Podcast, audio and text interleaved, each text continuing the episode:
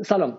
به برنامه امشب جدال خوش آمدید. حدود سه یا چهار هفته پیش تعدادی از کشاورزان اصفهانی در بستر خشک زاینده بود اتراق کردند و به نشانه اعتراض به وضعیت بیابی خود و حقابه خود مقابل استانداری و مقامات اجرایی استان ایستادن و اعتراض کردند. حدود ده روز پیش در جمعه این کشاورزان از مردم عادی اصفهان هم درخواست کردند که به اونها بپیوندن و فراخوانی دادن و این باعث تجمع بزرگی شد که بسیاری اون رو یکی از بزرگترین تجمعات محیط زیستی تاریخ ایران می‌دونستند تجمعی که آرام برگزار شد و به صورت خیلی اجاب انگیزی در صدا سیما هم ازش یاد شد و, و پخش شد. اما این اعتراضات ادامه پیدا کرد. چند روز بعدش و اخبار متناقضی بیرون اومد اینکه عدهای چادرهای این کشاورزان رو آتیش زدن یا اینکه کشاورزان خودشون قبول کردن و تجمعاتشون رو پایان دادن و نیروهای به شکل نفوذی آتیش زدن یا نیروهای دولتی و حکومتی آتیش زدن. در هر صورت جمعه هفته پیش تجمع دیگری برگزار شد و این بار وضع متفاوت بود. تعداد از معترضین گفته شد که تیر ساشمهی بهشون اصابت کرد عدهای زخمی شدن از سوی حکومت خبرگزاری فارس گفتش که اینها معترض نبودن و آشوبگر و اختشاشگر بودن. اما در این سمت اینها می‌گفتن که ما کشاورزان عادی هستیم و خواسته ما در امتداد هفته پیشه. ما در جدال حتما برنامه درباره این وجهه سیاسی ماجرا خواهیم گذاشت و درباره حق اعتراض و اینکه چرا این اتفاق افتاد و چرا هر بار اعتراضی میشه باید به این شکل تموم شه و این راه اعتراض رو میبنده برنامه خواهیم گذاشت و از نیروهای مسئول دعوت خواهیم کرد. اما هدف ما در جدال اینه که بحران ها رو قبل از اینکه به اون سطح پایانی برسن بررسی کنیم. برای همین حدود هفت برنامه درباره محیط زیست داشتیم. از جمله با دکتر مهدی فسیح هرندی با شبنم قنواتی با محمد درویش هفته گذشته با مهدی تقیانی نماینده اصفهان و بعد هم با دو نفر از استان چهارمحال و بختیاری سعید یوسف پور هم هومان خاکپور. و این برنامه ها رو ادامه خواهیم داد. معتقدیم که مسئله محیط زیستی یکی از بحران سازترین مسائل ده سال آینده است. ادهی معتقدن اگر در دهه 90 مسائل معیشتی اعتصاب های کارگران صندوق های بازنشستگی و یا حاشیه نشینان در دهه 96 و آبان 98 آغازگر انفجارهای بزرگ اجتماعی بود در این دهه مسائل محیط زیستی که باعث مهاجرت های عظیم خواهد شد باعث تغییرات جغرافیایی و انسانی عظیم در ایران مثل خیلی خیلی کشورهای دیگه خواهد شد جرقه اولیه اعتراضات خواهد زد و باعث تشنج های اصلی خواهد بود. همونطوری در تابستان گذشته در خوزستان دیدیم در اصفهان دیدیم در چهارمحال دیدیم و احتمالا در جاهای دیگه هم خواهیم دید. ما امشب از یوسف مرادی دعوت کردیم تا مهمان ما باشه. آیه مرادی دبیر کارگروه محیط زیست دولت سایه سعید جلیلی هم هستن و سالها روی گره های محیط زیستی در حکمرانی کار کردن. اینکه این گره ها آیا ساختاری یا آیا مربوط به کمبود قوانینه یا اینکه به نظارت مربوط میشه یا اینکه به بخش اجرایی مربوط میشه و از کجا ما باید آغاز کنیم؟ آیا پارادایم های ذهنی مسلط بر صنعت بر دولت بر بخش های مختلف حاکمیتی که مشکل داره یا اینکه نه ما قوانین خوبی داریم و بعد در اجراست که مشکل خواهیم داشت. این گفتگو رو امشب ادامه میدیم و از آقای مرادی خواهیم پرسید که آیا اصلا با این ساختار حکمرانی محیط زیستی و ساختار حکمرانی آبی مسئله قابل حله یا اینکه نه مجبوریم که این مقدار اینجا حق بدیم یک مقدار اونجا حق بدیم تا اینکه به صورت موقت وضع رو قطع کنیم و باز یک هفته دو هفته یک ماه شش ماه بعد و از به همین منوال خواهد بود. این شما و این برنامه امشب با سید یوسف مرادی.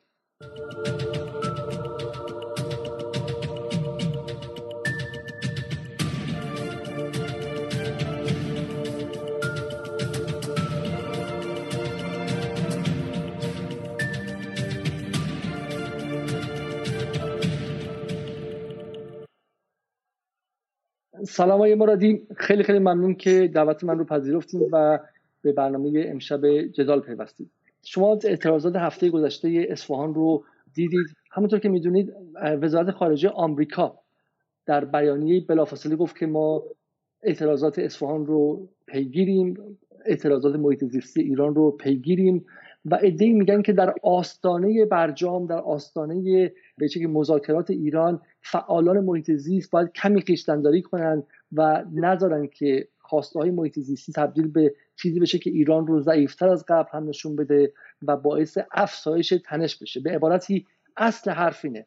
پول چندانی در خزانه کشور نیست. ایران در آستانه مذاکرات اگر نشون بده که در داخل ناآرامی هم هستش به ضرر کل کشور خواهد بود و از شما و بقیه فعالان محیط زیست می‌خوان که خیشتنداری کنید چرا شما گمان نمی‌کنید که بعد خواستهای محیط زیستیتون رو مدتی به تعویق بندازید؟ عرض سلام دارم خدمت شما بینندگان برنامه. خیلی تشکر می‌کنم فرصت از به ما دادین. البته سوال شما اینکه چرا ما خیشتنداری نمی‌کنیم؟ من اگه به این پاسخ بدم یعنی اینکه واقعا خیشتنداری نکردیم. اساسا اتفاقاتی که توی این مدت رخ داده بیشتر از این که بر شانه فعالان محیط زیست باشه در عمق جامعه رخ داده. یعنی اعتراضاتی که رخ میده بخشش در عمق جامعه است و من این نوع کنشگری که فعالان محیط زیست دارن رو مخل امنیت نمی‌بینم. یعنی اگه بخوایم بچه های شاخص فعالان محیط زیست تو کشور رو ببینیم همیشه همین نوع کنشگری رو داشتن همیشه همین صحبت ها رو می‌کردن این نقدا رو داشتن. حالا الان خب مثلا برمیخوره به یک واقعی مثل اصفهان و این اتفاق رخ میده. و الا اساسا چیز خاصی نیست. یعنی کاریه که در دامنه امر به معروف و نهی منکر هست دائمیه. و چیزی نیست که ما تعطیل کنیم این رو. هم طبق اصل پنجاه قانون اساسی که این رو وظیفه همگانی می‌دونه هم طبق سیاست های کلی نظام سیاست های کلی محیط زیست که این رو امر به معروف و نهی از منکر می‌دونه. ولی خب اون اتفاقی که تو اصفهان رخ داد رو من بهش نقد دارم. هم قسمت اولش که کشاورزان عزیز بودن و هم قسمت دومش که دیگه سوء استفاده شد از اون مطالبات کشاورزان. هر دو جریان رو در دامنه دفاع از محیط زیست به آن معنا ندیدم. یعنی اگرچه کشاورزان واقعا نیتشون صادقانه بود و واقعا مسئلهشون مسئله محیط زیست بود آب و زندگیشون. ولی خب در مجموع وقتی که شکل کلی اتفاق رو از ابتدا تا دو تا لحظه که توافق صورت می‌گیره نگاه می‌کنی ضمن احترام به همه اون کشاورزانی که حق دارن و اینا کلیتش رو من در این دامنه محیط زیست و دفاع از محیط زیست ندیدم. بزنین سریع بپرسم چون چند تا توییت هم در این مورد زدید. و به عبارتی شایبه این داشتید که این تجمعات تحریک شده است و پشتش هم منافع خاصی هستش. این سریعتر بگید. فکر می‌کنید که پشت این تجمعات چه کسی ما متاسفانه تو کشورمون طی یک دهه اخیر خصوصا جریانات یاد گرفتن. جر... بعضی جریاناتی که زیاد هم جریانات سالمی نیستن. یعنی بحران های مصنوعی تولید کنن می‌تونن به اهدافشون برسن. ما این بحران های مصنوعی رو در دولت آقای روحانی زیاد می‌دیدیم. یعنی به صورت سلسله وار و پشت سر هم اتفاقاتی رخ می‌داد تا افکار عمومی در مقابل مسائلی که دولت توی صحنه جهانی داشت دنبال می‌کرد تسلیم بشه. من واقعی اصفهان رو هم در همین سطح می‌بینم که به صحنه کشوندن بخشی از جامعه است که واقعا یه سری مطالعات خوب و صادقانه ای دارن کشاورزن. حتی مردم اصفهان که حقشون اینه که زاینده رود رو داشته باشن. اما در انتها اتفاقی که رخ میده اینه که ما شاهد انتقال بیش از پیش آب هستیم از حوزه بختیاری چهارمحال بختیاری. بس هم اینه این بحران های مصنوعی یعنی الان اگر زمانی تحریم سلاحی در دست دولت آقای روحانی بود ما الان می‌بینیم مثلا الان آب در دست یک مافیایی قرار می‌گیره که با آب داره بازی می‌کنه. اگه لازم شد میگن که ما طی سه دهه گذشته چی شد که به اینجا رسیدیم؟ پس پس شما معتقدین که یک تجمع مردم اصفهان خودجوش نبود. میگم که آیا داریم در تئوری توطئه حرف می‌زنیم یا نه؟ چون در توییتتون هم حرفی که زدیم تا حدی عجیب بود. یعنی اون کشاورزانی که از شرق اصفهان اومده بودن و می‌گفتن که ما جانبازیم ما خانواده شهید هستیم ما کشاورزی و همه زندگیمون روی حواس در حال حاضر. اینها تحریک شده بودن اینها نیروی پشت سرشون بود. نمی‌دونم سریعتر بگید که بتونیم بحث رو ببینید جلو ببریم. ببین نه من میگم اون کشا... اونا که طی چند سال اخیر اعتراضاتی داشتن همیشه شرق اصفهان. یعنی چند سال داشتن و اعتراضات شدیدی داشتن. اما اینکه وارد شهر اصفهان شدن از شرق اصفهان عبور کردن و وارد شهر اصفهان شدن و بعد در کف زاینده رود اسکان داده شدن و تو اصفهان هم اراده ای برای برخورد ندیدیم و اینکه امکان داره حتی تا اینجاش هم اصلا هیچکی دخالت نکرده باشه. حتی تا این لحظه که مثلا اومدن تو کف رودخانه هم هیچکی دخالت نکرده باشه. اما از این اتفاق اون کسی که استفاده کرد اون جریانی بود که که می‌خواد آب بیشتری رو انتقال بده. ما فرض می‌کنیم حتی تا لحظه آخر همه چیز هم درست و صادقانه و محیط زیستی بود. اما اون چیزی که شاهد هستیم در انتها نتیجه انتقال بیشتر آب از چارمال بختیاری به اصفهانه. یعنی ما این رو شاهد هستیم. مثلا کشاورزان اصفهان هیچگاه به طور مستقیم عوامل اصلی خوش شدن زاینده رود رو مورد مورد خطاب قرار ندادن. مثل صنایع آببر اصفهان مثل کشاورزی افسار گسیخته اصفهان. امکان داره خب شرق اصفهان بنده های خدا حقشون هم باشه. اما شما تو غرب اصفهان نگاه کنید کشاورزی که وجود داره به عبارتی از هفتاد هزار هکتار کل استان اصفهان من میگم حتی اینا رو هم نادیده بگیریم. از, از گفته میشه که گفته میشه کشاورزا گفتن ما حاضریم. اگر به آب شرب میره ما از کشاورزی خودمون دست بکنیم و حقابه محیط زیست رو هم بدیم. این رو باید منصف باشیم و درباره کشاورزان اصفهانی بگیم که گفتن ما حاضریم از حق خودمون برای محیط زیست بگذاریم. الان 6 میلیارد و 200 میلیون متر مکعب آب وارد حوزه اصفهان میشه. در حالی که کل آب شرب شهر اصفهان بین 300 تا 400 میلیون متر مکعبه. اگه اشتباه نکنم میشه یک بیستم. این آب کجا میره؟ 5 میلیارد متر مکعبش میره سمت کشاورزی. بقیه هم سمت صنعت میره. آب شرب اصفهان اگه مشکل داره هیچکس نمی‌تونه بگه من مخالف آب شرب اصفهان هستم. اگر اصفهان آب شرب نیاره با حتما از هر جایی شده از یاسوس از چهارمحال براش انتقال پیدا کنه. اصلا از نظر شرعی هم نمیشه که ما بگیم یه شهری آب شرب نداشته باشه انتقال ندیم. ولی آب شرب شهر اصفهان 400 میلیون متر مکعب نه 6 میلیارد متر مکعب. حتی خود یزد اگر مشکل آب شرب داره حتما با... من حتی می‌تونم ازش دفاع کنم که حتی زاینده رود باید باید جاری باشه. ما به زاینده رود نیاز داریم. از نظر اقتصادی هم به زاینده رود نیاز داریم به خاطر گردشگری اینا. اینکه زاینده رود جاری بشه چقدر آب می‌خواد؟ اولا که الان ما نه زاینده رود جاری هست نه آب شرب اصفهان سالمه. اما همچنان میلیاردها متر مکعب آب وارد حوزه اصفهان میشه. میلیاردها این چقدر؟ من آماری دیدم خود فارس زده بود 6 میلیارد و 200 میلیون متر مکعب. 6 میلیارد متر مکعب وارد استان اصفهان میشه. بله. از کجا وارد اصفهان میشه؟ چهارمال بختیاری از زاینده رود. از صد بله. زاینده رود 6 میلیارد وارد اصفهان میشه. بله. خب از این 6 میلیارد چقدرش به صنعت میره چقدرش به کشاورزی میره و چقدرش برای شربه اون چیزی که من آماری که دیدم حتی بادی بار دیگه آماری که من از خود رسانه های رسمی دیدم 5 میلیارد متر مکعبش کشاورزیه. مابقی هم دیگه صنعت دیگه. یعنی شما اگر واقعا آب شرب اصفهان داره از چهار محال تأمین میشه من چون اصفهان زیاد میرم دیگه اونجا. خانواده اهل اونجا هستن. اصلا آب آشامیدنی نداره اصفهان. از بس وضعیت آب آشامیدنیش آشفته است. در کل این اتفاقی که الان داره تو اصفهان میفته. آبی که سمت یزد داره میره باز اون ظلمش بیشتره.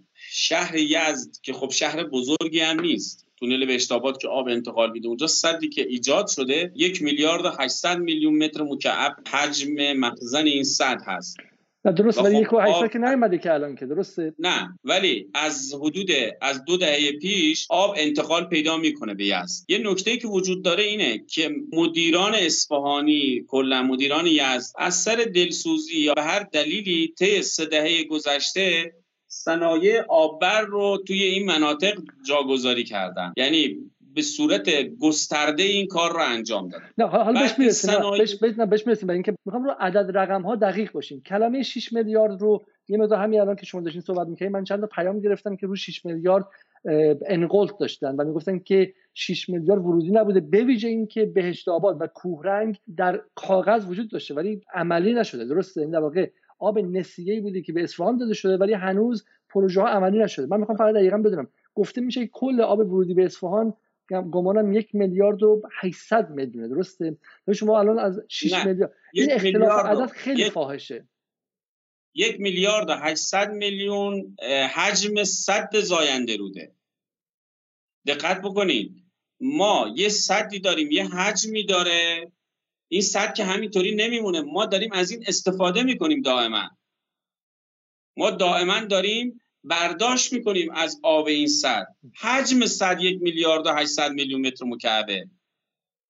ولی آورده آب این صد می‌بینیم مثلا فرض کن میگن یه صدی صد, صد تنگسور. میگن 120 میلیون متر مکعب حجم حجم مخزن صده اما در طول سال 200 میلیون متر مکعب آب میاره. خب این آبه که همونجا نمیمونه دائما داره ازش استفاده میشه. پس پس به عبارت شما متوجه بله. چون همین آیه هادی جوکار من فقط کامنتشون رو بخونم میگه حجم کل مخزن صد زنده رود یک و نیم میلیارد متر چطور 6 میلیارد آب از این یک و نیم میلیارد وارد اصفهان میشه. ببینید شما یک منبع آبی رو در نظر بگیرید که یه متر مکعب آب حجم میشه. بعد این منبع یه لوله بالاش باشه یه لوله پایین که داره خارج میشه. دائما. این درست حجمش یه متر مکعبه. اما در طول سال می‌بینیم مثلا هزار متر مکعب میاد تو این سطح و هی تخلیه میشه. حجم این منبع یه متر مکعبه. تونستم توضیح بدم؟ متوجه هستم. به شرطی که بارش های دائمی داشته باشیم دیگه. یعنی بعد بعد در تمام طول سال بارش داشته باشیم که این سطح مرتب پر و خالی بشه. البته اینطوری نیست که دائما بارش داشته باشیم. ببینید تو مناطق زاگرس بارش به این صورته که شما توی فصلی از سال بارش زیاد دارین مثلا توی استان کوهگیری و بوی رحمت 11 میلیارد متر مکعب. ما آب داریم که این 11 میلیارد متر مکعبی که آب مثلا استان کوهگیری و بوی رحمت هست عمومش در یه فصل خاصی از سال رخ میده. یعنی متوجه هستم اجازه بدین شما شما هم به عدد رقم وابسته هستین. چون بالاخره رئیس کارگروه محیط زیست دولت سایه بودین. همین که حدود یه ماه پیش شما قرار بود رئیس سازمان محیط زیست و یکی از چند نامزد اصلی بودید. برای همین من می‌خوام رو عدد رقم ها چیزی گفته نشه که بعدا مسئله باشه. الان من چیزی که دارم میشنوم میگن بله. که رقم ورودی صد زاینده رو در طول سال حدود یک میلیارد بوده. در این دو سال اخیر به ویژه که ما با کمبارشی روبرو بودیم. یعنی اصلا رقم 6 میلیارد رو الان اصفهانیا و به شکلی بخشی از کارشناسان اصفهان دارن زیر سال می‌برن. حالا من نمی‌خوام اینجا وایسم روی عدد با شما دعوا کنم. چیزی که می‌خوام بگم اینه ما با همه کارشناسانی که صحبت کردیم از کارشناسان چهار محالی گرفته تا اصفهانی همشون از عدم شفافیت می‌گفتن. الان من می‌خوام 6 میلیارد رو پیدا کنم آیا اصلا راهی وجود داره یا اینکه این عدد رقم ها هم در یک حاله امنیتی و غیر شفاف و مبهم پیچیده شده که اصلا این دعوای سر 6 میلیارد یا یک میلیارد قابل حل و فصل نیست. ببینید ما یکی از مشکلاتی که هم الان ما داریم که مناطقی مثل چهارمال بختیاری و کوکیلی و بوی رحمت ناراحتن رو همین مسئله عدم شفافیته. یعنی این عدم شفافیت فقط در مقدار آب نیست. عدم شفافیت در اینه که شما تصمیمی رو می‌گیری اعلام می‌کنی و چند سال بعد با یه تصمیم دیگه خلاف اون عمل می‌کنی. این رو دائما هی داری سیاست گذاری ها تو تغییر میدی. و تازه از افکار عمومی هم مثلا ما با یه موضوعی فرض کنید صدی تو منطقه خود ما که باش درگیریم طی 13 سال اخیر بارها آب منطقه‌ای و وزارت نیرو حرفاشو تغییر داده. یعنی حرفایی زده که متناقضن بارها این کار کرده. این این عدم شفافیت خودش مسئله یعنی من الان آب فولاد مبارکه تو اینترنت که شما سرچ کنید میگه من 20 میلیون متر مکعب آب مصرف می‌کنم. خود فولاد مبارکه.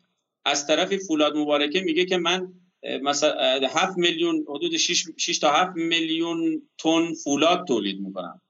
خب فولاد تولید فولاد هر تنش یه استانداردی داره که از آب استفاده کنیم. شما این ضرب تقسیم که بکنی که ده برابر این اندازه که الان خودت داری اعلام می‌کنی.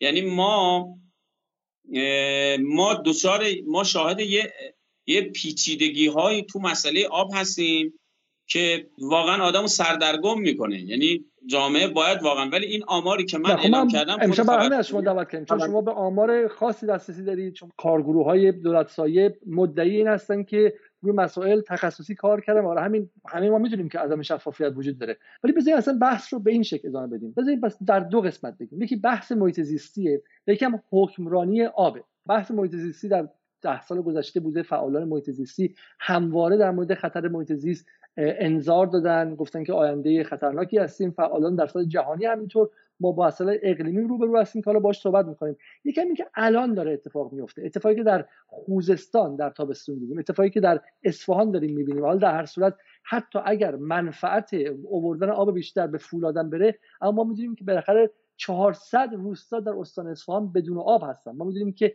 کشاورزان اصفهان کم مونده که زمین ها رو ول کنن و بیان در حاشیه های شهر گدایی کنن. این دیگه اینها که دیگه در موردش ما اطلاع داریم. همونطور که در چهار محال همینطوره. همونطور در کوهگیلویی که شما ازش اومدین همینطوره. همونطور در استان فارس همینطوره در استان خوزستان همینطوره و غیره است.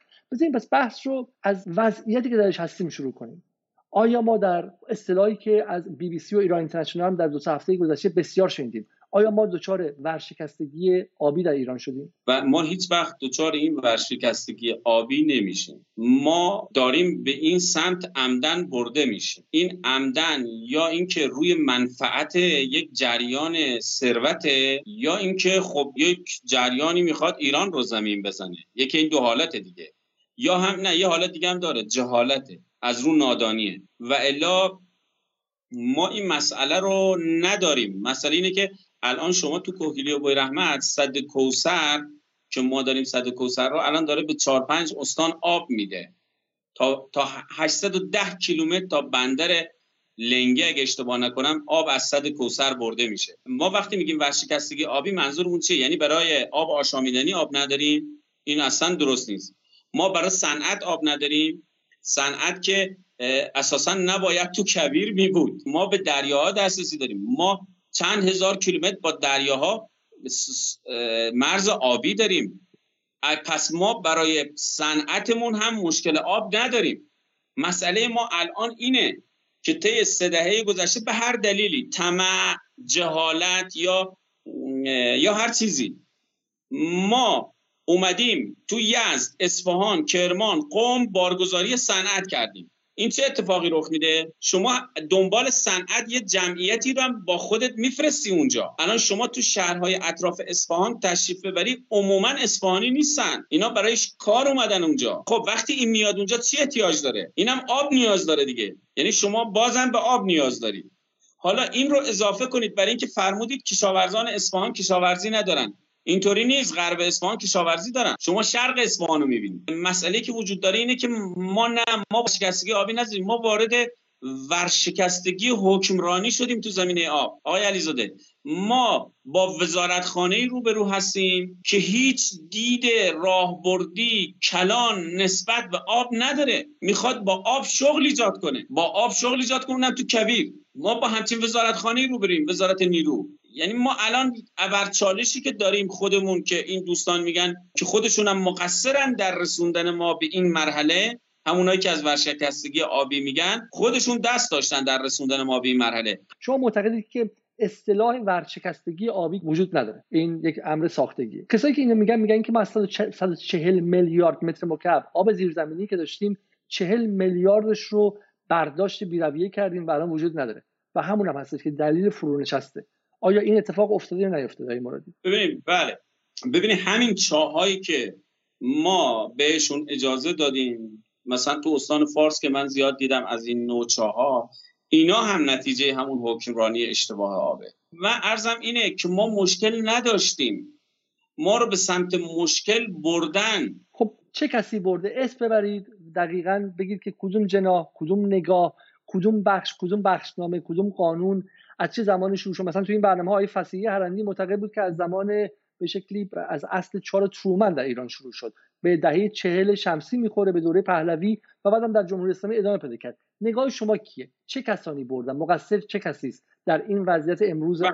به آب ایران؟ بله ببینید یکی مشکلاتی که تو کشور خودمون داریم اینه که قوانینمون رو به روز نمی کنیم یه قانونی می نویسیم و متناسب با شرایط اون رو تغییر نمیدیم. یکی از این قوانین قانون توزیع عادلانه آب هست که مصوب سال 1361 تو این قانون اومده که مسئول تخصیص منابع آبی در کشور منحصرا در دست وزارت نیروه.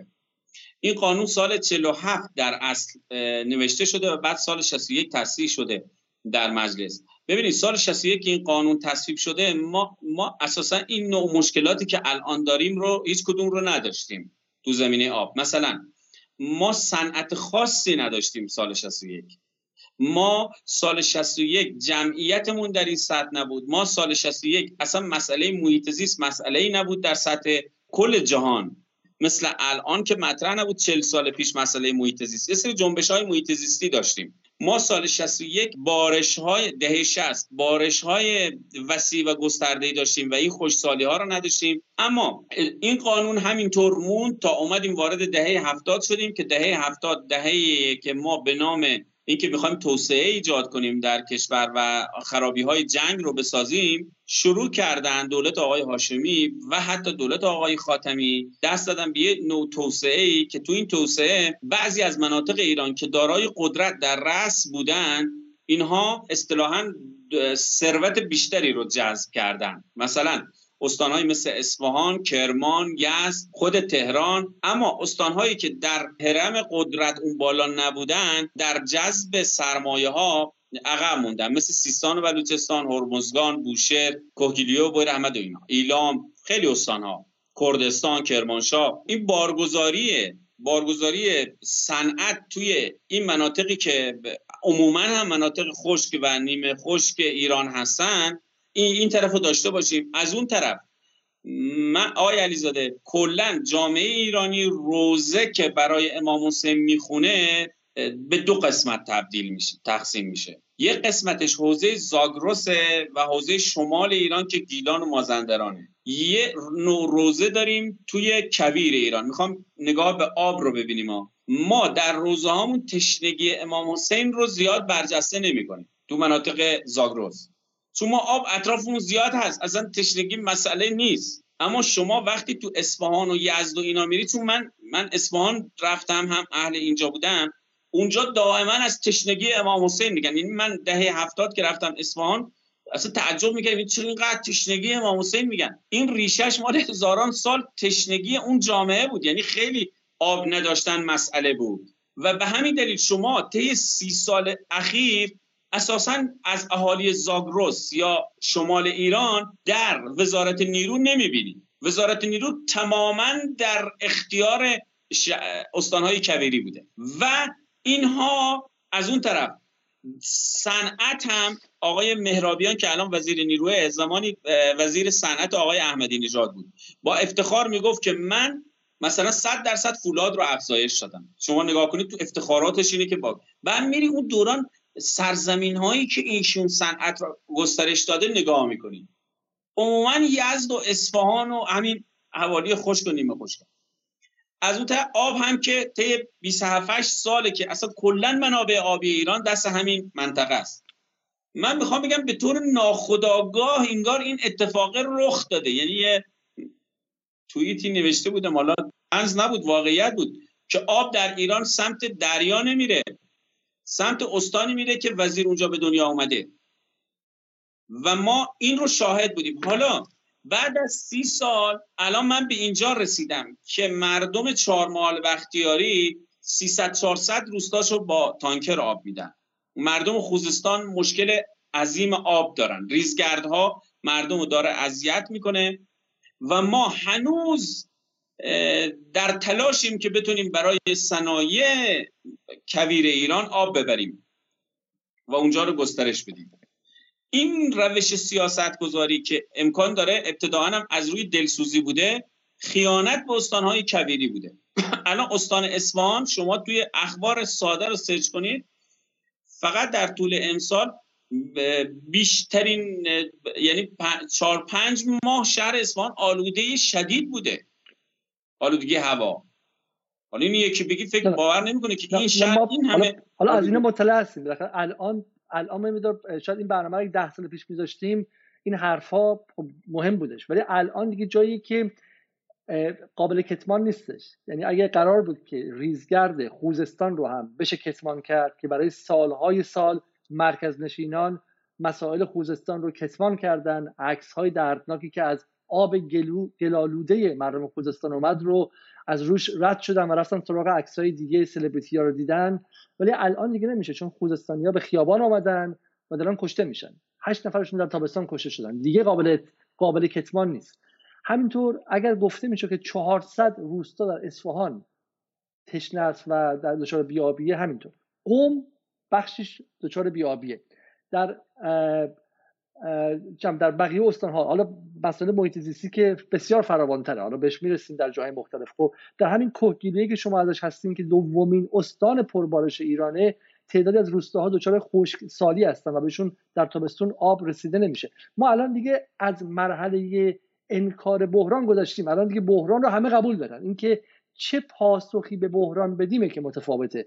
اصلاح طلبان بخشی از نیروهای غربگرا میگن که این بحران وابسته بقیه بحران های اقتصادی و به شکلی توسعه کلان کشور و اگر ما رابطمون با غرب بهتر بود می‌تونستیم حلش کنیم. صادق زیبا کلام در پاسخ به تجمعات اصفهان پریروز روز جمعه گفتش که این مال لجاجت نظام در مذاکره نکردن با آمریکا. طرفداران بازار آزاد میگن که اگر قیمت آب رو پلکانی بالا ببریم یا اینکه به قیمت بازار واگذار کنیم بازار مثل خداوندگاری مهربان و عادل خودش در نهایت عدالت رو حاکم خواهد کرد و کسی که پول نداره مجبور نمی‌تونه کشاورزی کنه. کسی که به چه کشاورزی پر آب از رونق میفته کارهای انجام میشه که به اون اقلیم بخوره و ارزش اقتصادی داشته باشه و اون خود به خود درست شه. الان همه دارن مدعی ارائه راه حل هستن های مرادی. یه کسی نمیگه که مسئله وجود نداره. ما می‌دونیم که سری اتفاقات هستش. حالا این اتفاقات کجاست؟ از کجا آمده آیا قصد و غرضی بوده؟ شما مثلا دارید میگید که به خاطر اینکه وزیر نیرو در توییتتون گفتیم که سی سال در ایران آب به سمت دریا نمی‌رود به سمت استانی می‌رود که وزیر نیرو در آنجا متولد شده. ولی خب ادعی میگن که واقعیت این نیست. واقعیت اینه که ما در دوره 8 ساله جنگ چنان از ناامنی در مرزها ترسیده بودیم که نگاه یک سویه و یک طرفه و یک جانبه به امر امنیت ملی اون هم به شکل کلاسیک قرن بیستمیش باعث شد که تمام توسعه صنعتی در داخل انجام شه. چون گمان می‌کردیم که صدام یک فرد دیوانه ای که ممکنه دوباره به ما حمله کنه همونطور که به کویت حمله کرد بعد که آمریکا مستقر شد در مرز غربی در عراق و در شرقی در افغانستان. و, و ما نگران این بودیم که اینها رو در گمان کردیم که در داخل می‌تونیم مخفی کنیم. حالا بگذاریم که امروزه با پهباد و با به شکلی جنگ های عصر جدید داخل و خارج خیلی فرقی نداره. و شما نگاهتون این که خیلی قضیه شخصی تر بوده. آیا مقدار بیانصافی نمی‌کنید شما؟ ببینید من بیانصافی نمی کنم چون چون این لجاجت و این حرس رو همین هم می‌بینم. یعنی همین روزها ما در کف زاینده رود یک تعداد کشاورز مظلوم جمع میشن انتهاش به نفع همین جریانیه که دنبال منابع آبیه. یعنی همین الان هم به, به سر عقل نیومده.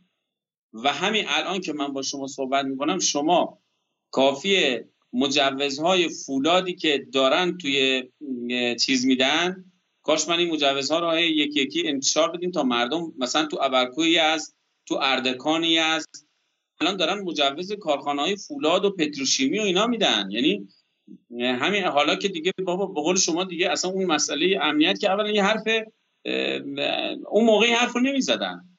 اون موقع اصلا نگرانی از این بابت نداشتن و الا سواحل مکران امنیتش بیشتر بود. ما که اونجا اصلا همسایه ای نداریم کی می‌خواست ما رو بزنن پاکستان؟ ما باش مشکل داریم؟ همونجور که اون همه آب بود. یعنی ما این که یه بهانه بیخوده و الان هم بعد از سالها می‌بینیم هنوز دست بر نداشتن. هنوز کوتاه نمیان هنوز هم مجوز میدن هنوز هم دارن کار انجام میدن. و و محکم و خیلی هم مثلا اتفاقا الان دست به چیز شدن. دیگه گفتمان هم تولید می‌کنن گفتمان عدالت خواهانه هم دارن. مثلا کلمه تولید می‌کنن. میگن که ما دنبال عدالت آبی هستیم. این کلمه ای که وزارت نیرو میگه. عدالت آبی یه مقالطه است. ما می‌تونیم نفت رو سرمایه ملی بدونیم و باید بدونیم. عدالت نفت. اینو قبول می‌کنیم. اما چون نفت رو خودمون صاحبشیم اما آیا آب رو هم ما صاحبشیم آب طبیعت هم مالکیت داره بر آب. شما نمی‌تونیم مالکیت طبیعت رو ازش بگیریم. مثل نفت نیست. اگر شما مالکیت طبیعت نسبت به آب رو گرفتی ریزگرد نتیجهش خواهد شد. نتیجهش رشد نامتوازن جمعیت در مناطق در مناطق کشورت. یعنی منطقه خشک کبیری جمعیتش زیاد میشه. منطقه ای که می‌تونست جمعیتت رو افزایش بده مثل کنار دریا مثل همه جای دنیا جمعیت اونجا کم میشه. شما ببینید شهرهای کنار دریای ما در جنوب از خرمشهر تا چابهار مگه چقدر جمعیتشون؟ من آمار دیدم یه میلیون و نیمن. یعنی شما جمعیت این سواحلی که می‌تونست میلیون ده ها میلیون ایرانی رو کنار خودش جا بده عملا بلا استفاده مونده. و در عوض تو شما, شما, شما معتقدید که صنایع باید می‌رفت روی به شکلی روی کرانه های خلیج فارس و بله. دریای عمان و همینطور حالا دریای خزر که صنایع درست زیاد هستن و مرکز ایران باید بدون صنعت میشه درسته؟ بله. خب صنعت آبر نباید اومد و ادعاتون هم که علت این که صنایع آبر به اونور رفتن این بود که آقای هاشمی رفسنجانی مال کرمان بود آقای خاتمی مال یزد بود آقای روحانی مال سمنان بود آقای احمد نژاد مال سمنان بود. همشون جاهایی بودن که به شکل کویری بودن. من من به شما من بهشون به شما بگم اگر اگه یاسوجی ها یه رئیس جمهور داشتن الان صنعت تو یاسوج باشه. ولی ما بالاخره علی شمخانی داشتیم ما. ما محسن رضایی داشتیم الان معاون رئیس جمهوره. ما مخبر رو داریم که مال خوزستانه. و چرا اینهایی که مال دسفول و خوزستان بودن اعمال نفوذ نکردن که ساعت رو به سمت خودشون ببرن آب رو به سمت خودشون ببرن؟ این در تناقض با حرف شما نیست؟ نه. ببین اینایی که شما فرمودید اینا هیچ کدوم تو مقام اجرایی مثلا وزیر نیرو که نبودن یا وزیر صنعت. اینا در اون سطح نبودن. ضمن اینکه بعضی از این اسامی که نام بردید اساسا آدمهای با ارزه نیستن. به درد خودشون هم نمی‌خورن. ما هم از استانهای کویری هم خیلی مدیر داشتیم که اونا هم به درد شهرشون نخوردن. یعنی آقای مخبر که بنده خدا که کلا چند ماه اومده بعضی از اون اسامی هم که فرمودید اساسا توی این سطح نیستن. یعنی حتی وقتی که خوزستان دچار بحران های شدید هم میشه صرفا التیماتوم میدن تو تهران. یعنی کار خاصی انجام نمیدن. مثلا تو تهران میگن که مردم با حواسشون باشه نظم مردم رو نصیحت می‌کنن. اما موقع انتخابات رأی از مردم می‌خوان. ولی وقتی که مردم یه کاری انجام میدن مردم رو نصیحت می‌کنن یا تهدید می‌کنن. اینا هم که کاری هم دستشون در اون سطح نبود. یعنی تو وزارت نیروی یا وزارت سمت دست این اینا نبوده ایستگاه. پس پس شما پس شما معتقدین که اصل قضیه دست وزارت نیروه. درسته؟ اصل قضیه که آب رو داره اصل قضیه که طبق قانون واقعا وزارت نیروه. یعنی وزارت نیروه که داره تخصیص منابع میده. منابع آبی. طبق, طبق ماده 21 که قانون توزیع عادلانه آب. منحصرا در دست وزارت نیروه. اصلا محیط زیست این وسط هیچ کاره است. محیط زیست وقتی می‌خواد مجوز بده فقط یه توی ماده 21 که نکته اومده. میگه با حفظ حقابه محیط زیست. محیط زیست فقط حقابه محیط زیستش رو می‌تونه تضمین کنه. محیط زیست دیگه چیزی رو نمی‌تونه دخالت کنه. یعنی اگر اگر وزارت نیرو اومد به محیط زیست گفت اینجا 100 میلیون متر مکعب هست محیط زیست حتی اگر بدونه هم که 100 میلیون متر مکعب نیست چیزی دستش نیست. میگه خب اگه 100 میلیون متر مکعب هست 20 میلیون متر مکعب لطفا به محیط زیست هم بدید. این رو می‌تونه بگه. فقط در این سطح می‌تونه بگه. دیگه دست هیچ کس نیست. دو, دو چند تا چند تا مسئله است. یه مسئله این که آیا واقعا ما خلای قانونی داریم اینجا؟ چون بخاطر اصل 50 قانون اساسی ایران که سال 58 هم نوشته شده این خیلی قبل از اینکه مسائل محیط زیستی اتفاق بیفته خیلی اصل پیشرویه درسته؟ یعنی در بله. زمانی که ذهن کسی نمی‌رسید قانون اساسی که پدران ما نوشتن میاد و محیط زیست رو میگه هیچ کس حق صدمه زدن به محیط زیست نداره. آیا ما خل... می‌خوام بدم که در حکمرانیمون کجا بریم درست کنیم؟ بالاخره یا باید وایسیم الان چون الان هفته پیش ایران اینترنشنال و بی بی سی و همه را افتادن و میگن که این وضع محیط زیست رو محصول جمهوری اسلامیه. 42 سال حکومت جمهوری اسلامی به اینجا رسونده و تا وقتی جمهوری اسلامی هست ایران در آستانه ویرانیه. و شما این بخش رو قبول داری که ایران در آستانه ویرانیه. اینو شما با مشترکی باشه می‌خوام ببینیم که بعد چیکار کنیم؟ اگه می‌خوام اصلاح کنیم این ساختار حکمرانی آب رو ساختار حکمرانی محیط زیست رو از کجا شروع کنیم؟ از قانون شروع کنیم. آیا ما مشکل قانونی داریم؟ آیا خلای قانونی داریم؟ ببینید ما قانون اساسیمون اولین کشوری بودیم در دنیا که محیط زیست رو وارد قانون اساسی کردیم. یعنی شما هم سرچ کنید قبل از ما هیچ کشوری نبوده. بعد از ما تو دهه 90 بعضی کشورها وارد قانون اساسیشون کردن محیط زیست رو. نکته وجود داره اینه که اصل 50 قانون اساسی که اصل مترقی و واقعا اعجاب انگیزیه که صراحتا در اونجا گفته که هر نوع خسارت جبران ناپذیر به محیط زیست ممنوع است. من بخونم میگه, فقط... در... میگه در جمهوری اسلامی حفاظت محیط زیست که نسل امروز و نسل های بعد باید در آن حیات اجتماعی رو به رشدی داشته باشند وظیفه عمومی تلقی میگردد. از این رو فعالیت های اقتصادی و غیر آن که با آلودگی محیط زیست یا تخریب غیر قابل جبران آن ملازمه پیدا کند ممنوع است. از این نظر من به بعض از اصول قانون اساسی نقد دارم ولی این این اصل در سال 58 اعجاب انگیزه. یعنی میگم همون که گفتید در اروپا کسی به محیط زیست اون موقع فکر نمی‌کرد. بله. نکته که وجود داره تو قانون اساسی فقط فکر کنم یه جا هست که میگه یعنی مردم رو خطاب قرار میده میگه وظیفه شماست که کاری رو انجام بدید. وظیفه عمومی. اونم تو همین اصله. یعنی ما دیگه تو قانون اساسی نداریم. ما این قانون اساسی چرا اجرا نشد که ما الان اینطوری هستیم؟ قانون اساسی ببینید ما من دلیلش رو به شما بگم. اونایی که الان اگر آقایونی که تو جریان غربگرا هستن و اون ورن دارن گیر میدن به محیط زیست به نکته دقت کنن. سال 1371 دولت آقای هاشمی یه قانونی ما داشتیم به نام قانون حفاظت و بهسازی محیط زیست. این قانون مال 1153 بود. تو اون قانون اومده بود که اگر بین محیط زیست و یه دستگاهی دعوا بشه اون کسی که این دعوا رو حل می‌کنه نخست وزیره. چون قبل از انقلاب نخست وزیر داشتیم. سال 1371 این قانون رو آقای هاشمی مجددا به مجلس برد و یه زیرکی کرد. قانون حفاظت بهسازی رو همونجوری نگه داشت.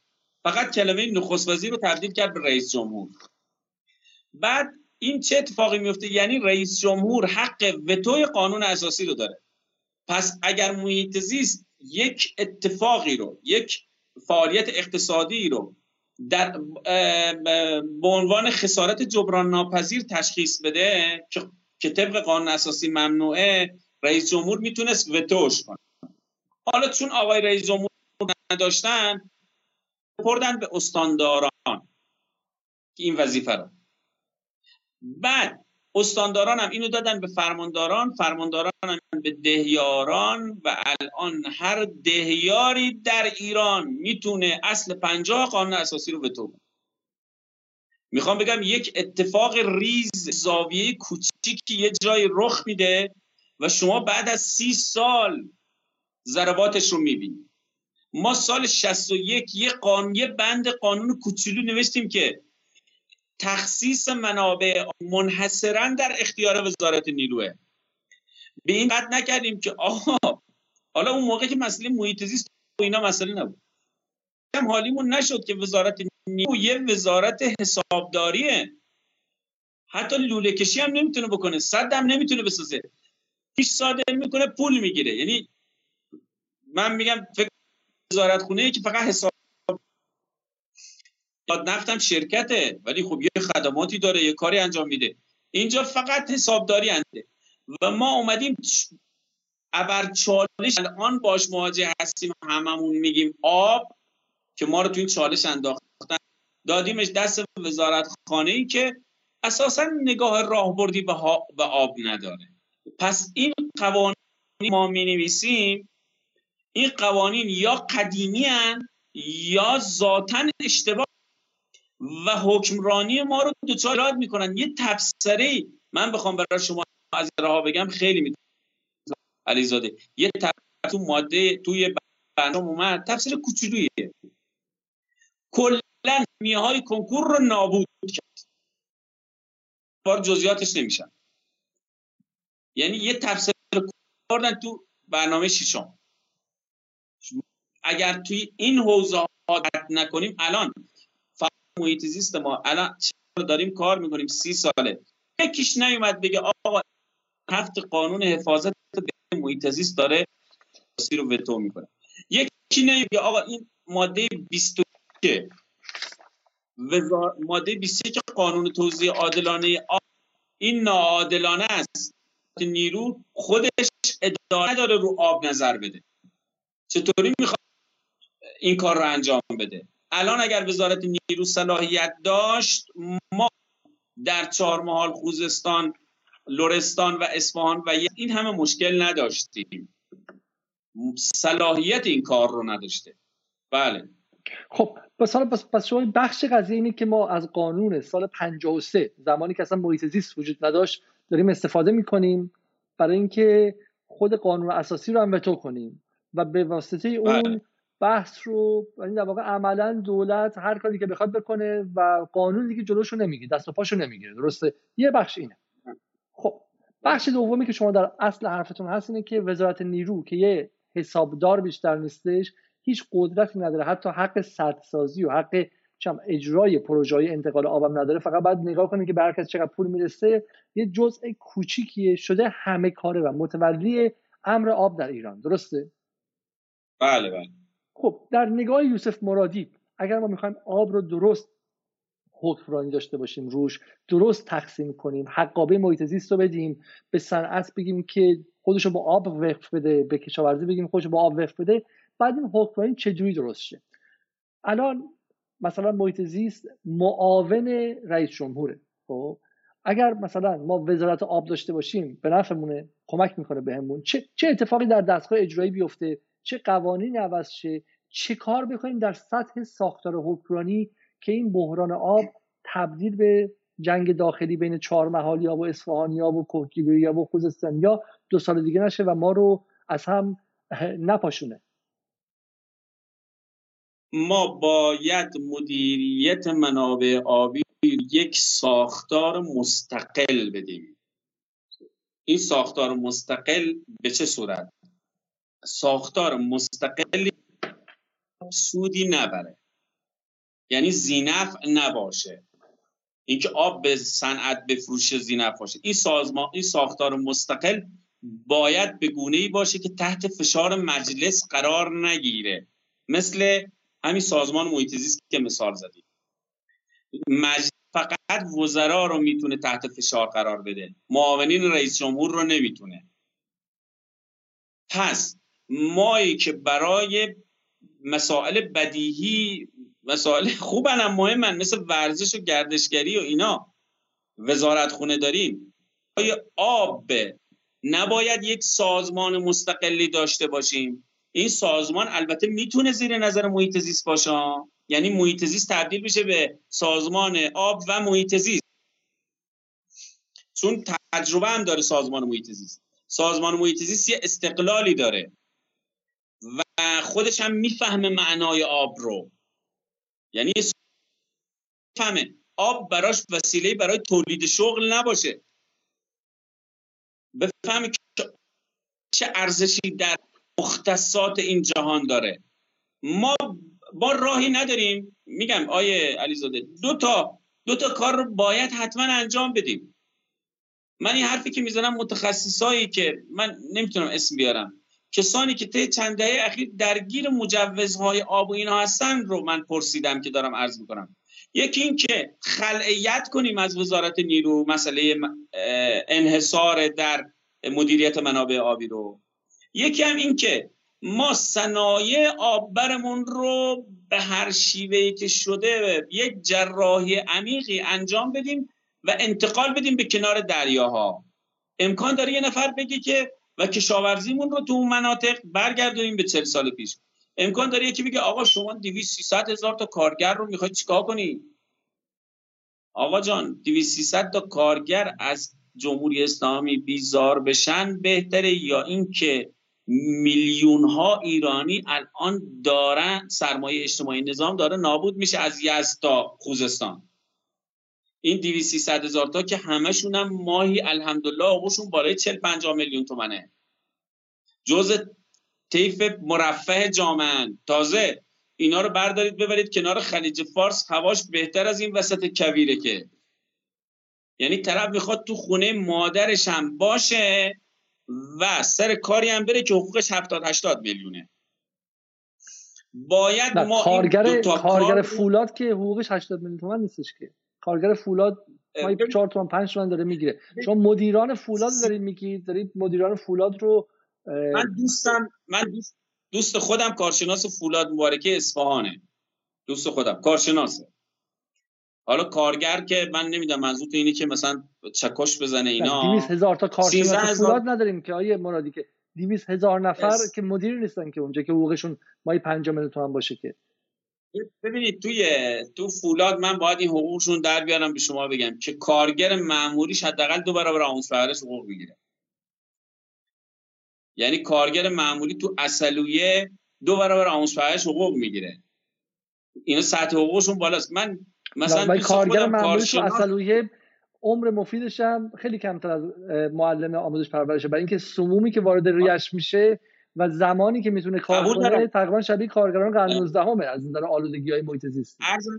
اصلا فرض می‌کنیم که اون اولا که اصلا فرض می‌کنیم که همه صحبت هم درست همشون هم حقوقشون 4 میلیون تومانی همشون هم با نظام بد میشن. 13 هزار نفر کارمند فولاد مبارکن. 13 هزار نفر. آماری که خود فولاد میده. ما این فرض می‌کنیم 10 تا 20 تا فولاد و پتروشیمی و اینا داشته باشیم. اینقدر نداره کارگران. فرض می‌کنیم آقا 200 هزار تا هم داشته باشه. ما به نفعمونه که دیگه همینجا کات کنیم این مسئله رو. یعنی راهی نداریم. حالا حالا چیزی که من من من من من من شخصا نظری در مورد انتقال فولاد و انتقال زباهن ندارم. خب اولا که خودتون می‌دونید زباهن رو حداقل در زمان پهلوی به این علت ساختن که نزدیک نباشه اگر ایران اشغال سرزمین شد. حالا میگیم کنار.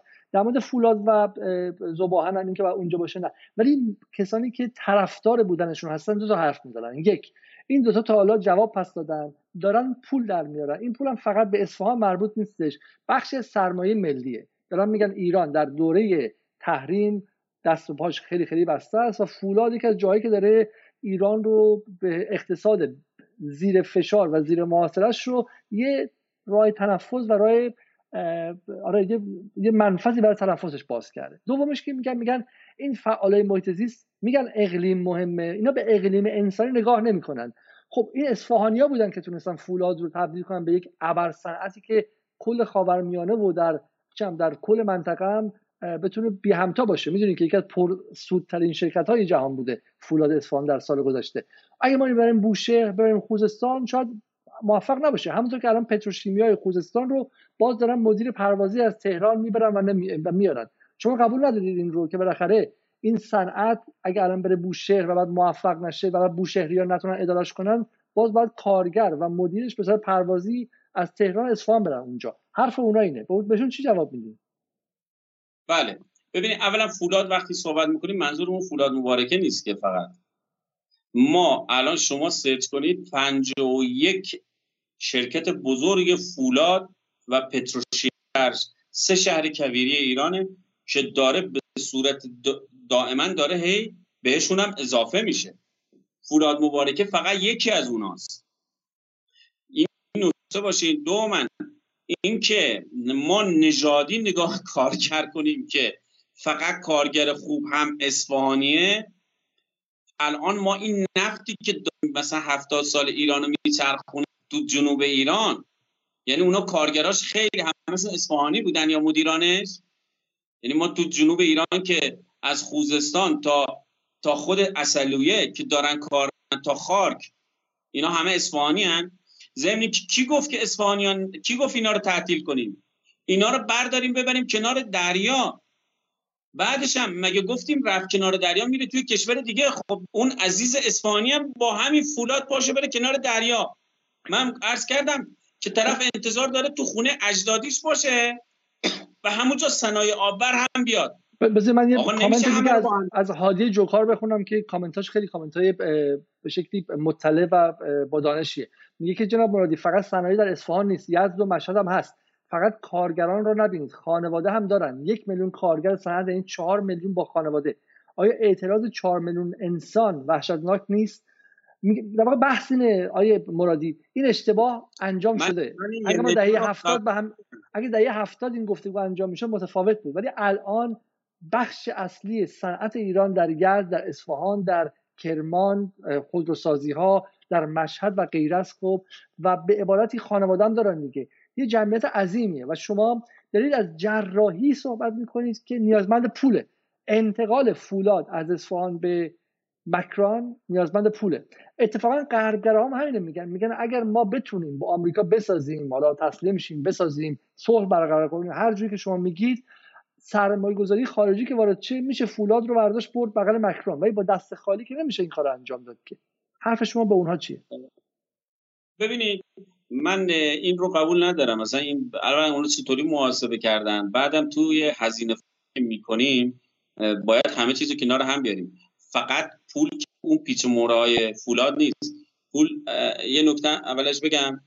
این یه میلیون کارگری که گفت من این آمار قبول ندارم. یه میلیون کارگر تو صنعت هست توی اصفهان یزد و اینا. یعنی کل فولاد مبارکی که هفت میلیون تن تولید داره بیشترین تولید 13 هزار کارمند کلا.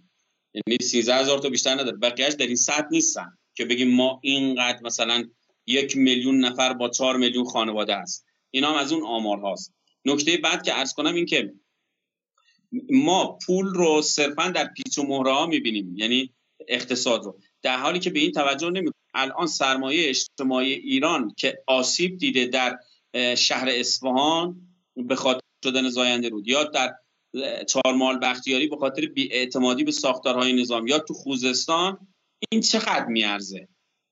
یعنی اینو حساب کسی کرده؟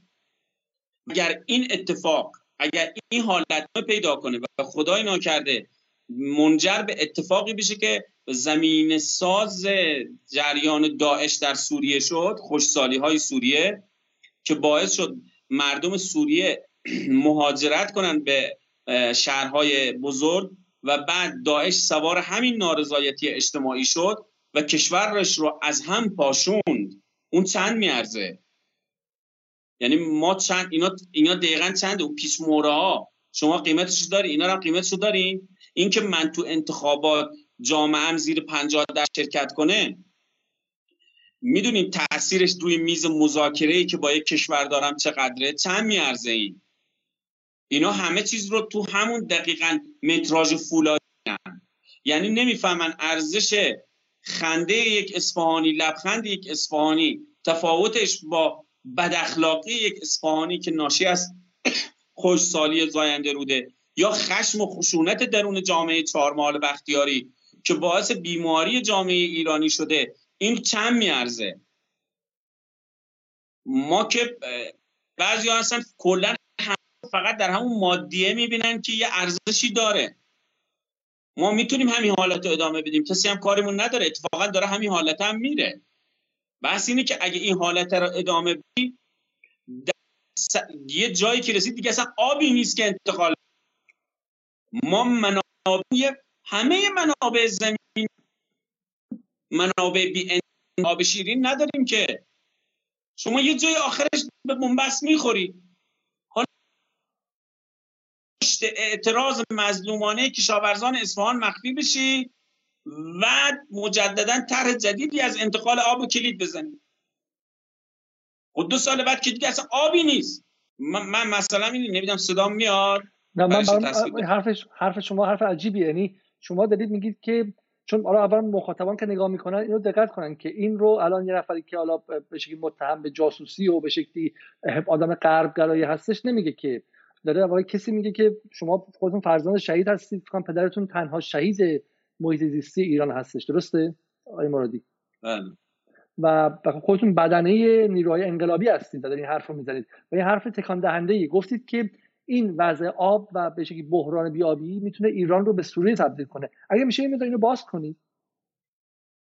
ببینید ما جریان خشم چطوری به وجود میاد توی جامعه؟ اعتراض چطوری به وجود خب تبعیض یکی از مواردی که خشم و اعتراض رو وجود میاره. که مثلا یکی دیگه که اعتراض و خشم وجود میاره شما تو خوزستان نکردین تو اهواز. تو اهواز اگه زندگی کنید که دو ماه ریزگرد و گرد و غبار اونقدر در خونت نری بیرون روانی شما تو دیشموک دیشموک منطقه تو استان من که 11 میلیارد متر مکعب آب داری استان کوچیکه ده درصد آب ایران رو داره. دیشموک. من امروز با آب منطقه صحبت می‌کردم در طول هفته 48 ساعت آب داره. شما آب شهر تهران رو یه روز قطع کن ببین چی میشه. شما داری این جامعه رو هی میپزی داغ می‌کنی داغش می‌کنی. با ریزگرد کمبود آب اینکه احساس می‌کنی بهش شده با تبعیض هی داری داغش می‌کنی. به راحتی یک جری می‌تونه بر این سوار شه و بهش بیاره. همون اتفاقی که در سوریه رو ما ما ما الان محیط زیست برامون صرفا به یه فانتزی چهار تا درخت بلود که نیست. چهار تا سنجاب و دارکو. محیط زیست گره خورده به امنیت ملیمون به وفاق ملیمون به سرمایه اجتماعی الان 400 هزار نفر آقای علیزاده در سیستان و بلوچستان آب آشامیدنی ندارن. هشت سال روحانی نتونست با دولت افغانستان سر یه میز بشینه حقابه هامون رو بگیره. هشت سال این چیکار می‌کرد؟ هشت سال هر روز تو غرب داشت لاس می‌زد. یه بار نتونستی بری تو این کابل بشینی؟ با چهار تا افغانی بشینی سر یه میز بگی آقا آقا چند میشه آب؟ حقابه ما اصلا کلا میشه. یعنی 400 هزار آدم برای این دولت ارزشی نداشتن؟ ما الان با همچی شرایطی رو رو هستیم. حالا مخالفان شما از اون ور میگن. میگن که شما همین انتخابات اخیری که گذشت آقای جلیلی باز هم روی پارادایم خودکفایی غذایی تاکید کرد. ببینید از اون طرف هم هستش. اون طرفی ها میگن که الان آب رو صنعت برده.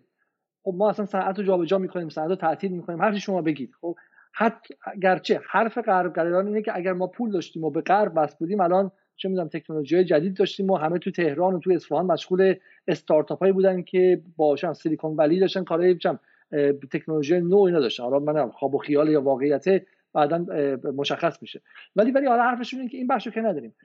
یه بخش دیگه اما شما و در واقع همفکرانتون درش مقصر بودیم بخش کشاورزیه و بحث امنیت غذایی همین بالاخره کاوه مدنی رو به عنوان اینکه داشت به امنیت غذایی ایران ضربه می‌زد و جاسوس بود که می‌خواست کاری کنه که ما نتونیم غذا داشته باشیم بالاخره بهش اتهام زدن دیگه. سالهای سال فعالان محیط زیست که انظار می‌دادن که آقا این انتقال آب خطرناکه اینجا خطرناکه می‌گفتن اینا می‌خوان ما کشاورزی نداشته باشیم که باز دچار قحطی غذایی شیم شما ولی توی دیسکورستون توی حرفاتون به کشاورزی و به این پارادایم قدیمی و کلاسیک امنیت غذایی نقد و حمله نمی‌کنید منم با شما موافقم. منم فکر می‌کنم که امنیت غذایی ما بسیار مهمه اونم کشوری که زیر محاصره است زیر حصر اقتصادی وحشتناکی هستش و بتونه شکم 80 میلیون نفر خودش رو سیر کنه. اما با این جنس کشاورزی که ما به قول شما 500 هزار هکتار توی اصفهان کار کنن.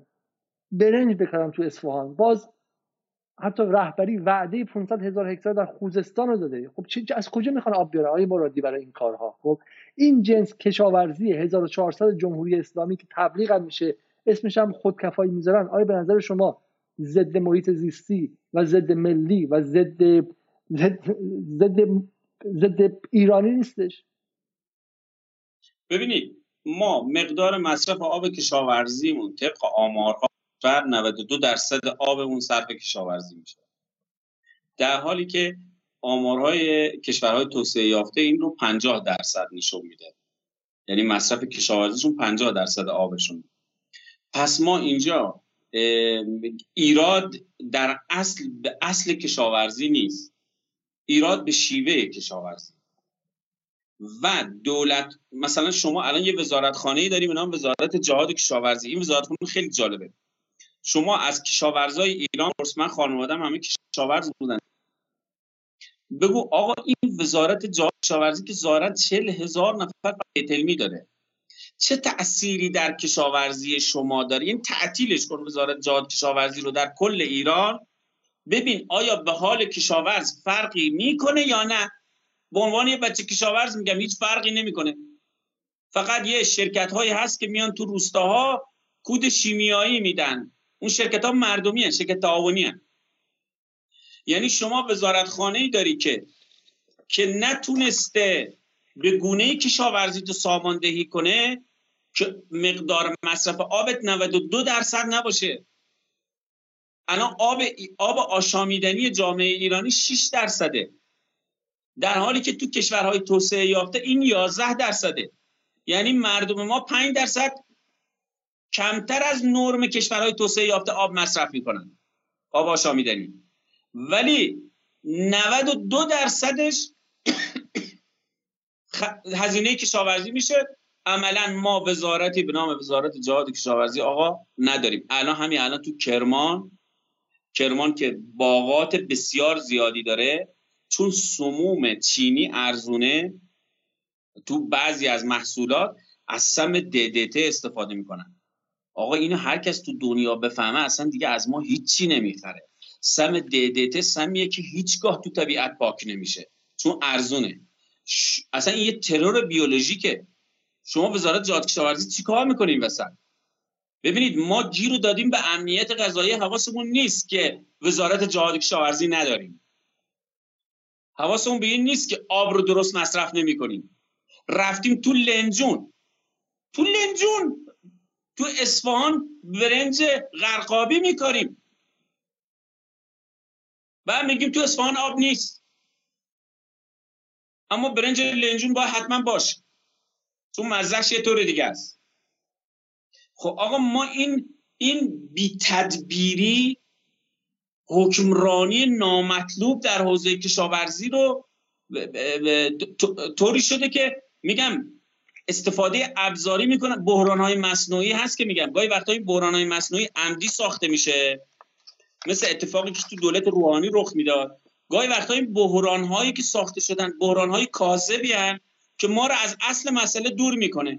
حالا همینجا وایسین شما همینجا بگید شما معتقدین که در دوره روحانی کاذب ساخته میشه که ما رو هول بده به سمت مذاکره. الان که دیگه دولت دست نیروهای انقلابیه که الان که دست رئیسیه دست آقای مخبر دست محسن رضاییه. بله. چرا, چرا الان چرا الان مسئله محیط زیست رو باش دقیقا همونجور رفتار می‌کنن که در دولت روحانی رفتار می‌کردن؟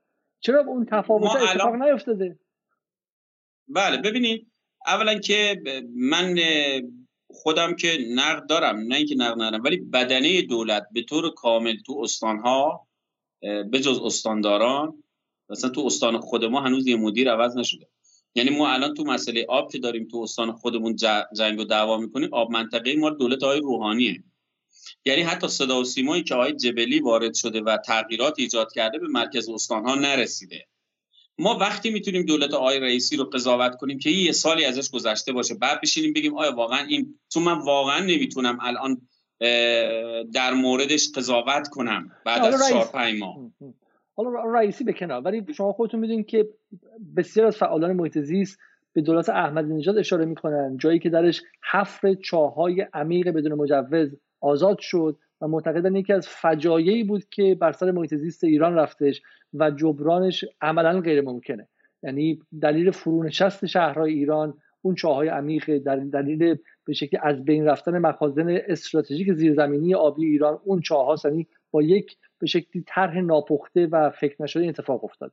شما می‌دونید که صد, صد گتون در زمان آقای احمدی نژاد اصلاح شد. این من نه اینکه بخوام حالا به احمدی نژاد حمله کنم یا غیره. بحث اینه که به نظر میاد پارادایم کلی حکمرانی ما متعلق به عصر جدید نیستش. ما می‌خواستیم کاری که شاه جرأتش رو نداشت بکنه و به شکلی غربیا نمیذاشتن اون جنس توسعه رو انجام بدیم با سرعت زیاد. ولی متوجه نشدیم که دیر رسیدیم. اگر این جمهوری اسلامی به جای سال 57 سال 37 انقلاب رو پیروز شده بود ما الان احتمالا یکی از ده کشور گنده جهان و قدرتمند جهان بودیم.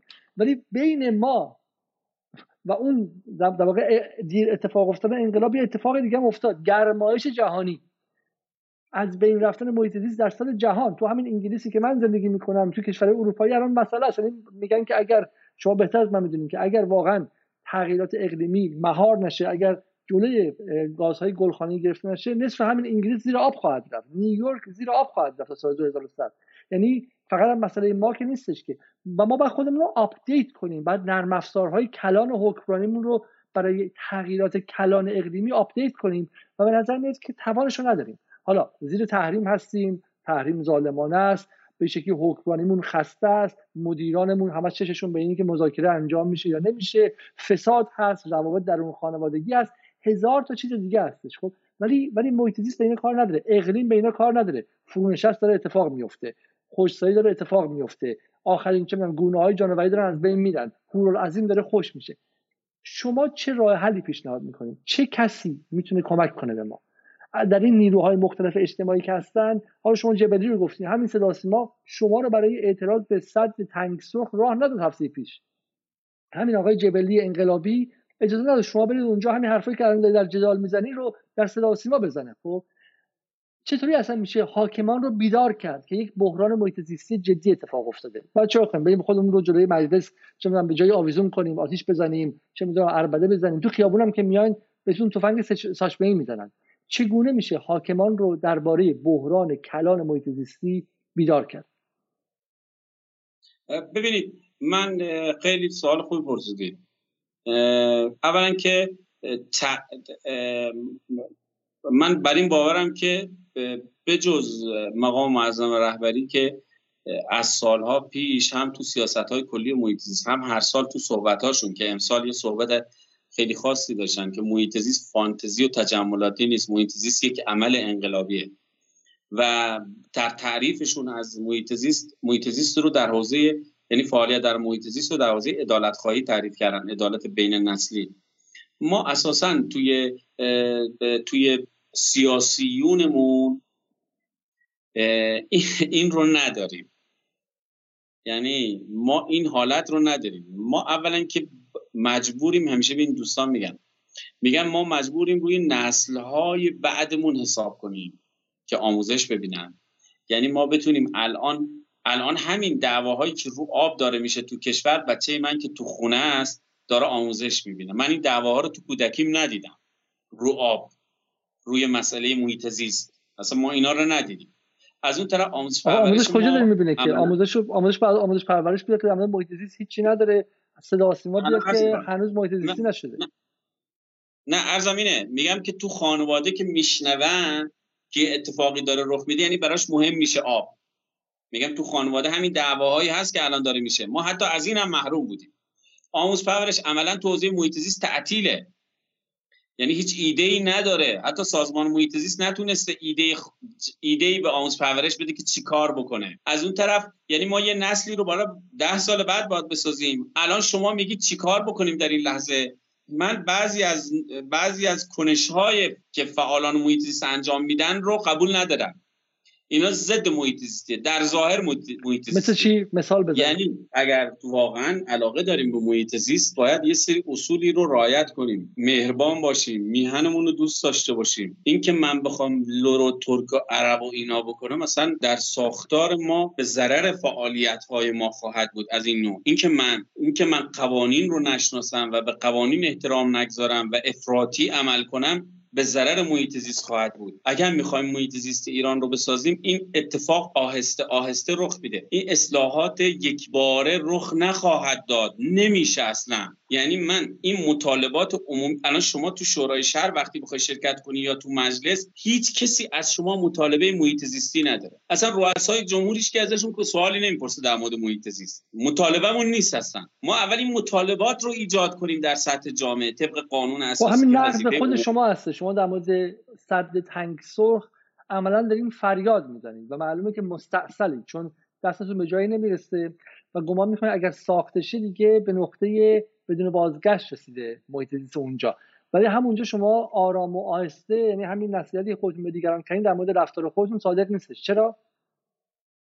ببینید نه من سعی می‌کنم از قانون خارج نشم. منظورم این نبود که داد نزنید ولی باید دادم زد فریاد زد. منظورم اینه که ما حواسمون باشه که از یه سری ببینید من ولی در عدالت خواهی که این حالت وجود داره. اصلا نمی‌تونی بگی من خیلی آدم خیلی نایس و ساکت و آرومی هستم و حقت رو بگیری.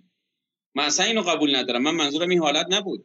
اینکه شما شعارهایی بدی خودت یعنی وارد حوزه هایی بشی که تحت فشار قرار بگیری توسط نهادهای قدرت این اشتباه راهبردیه. بعد از این مدت از نفس میفتی آقا قانون ما ظرفیت بالایی داره. فقط کافیه بلد باشی و از این ظرفیت استفاده کنی.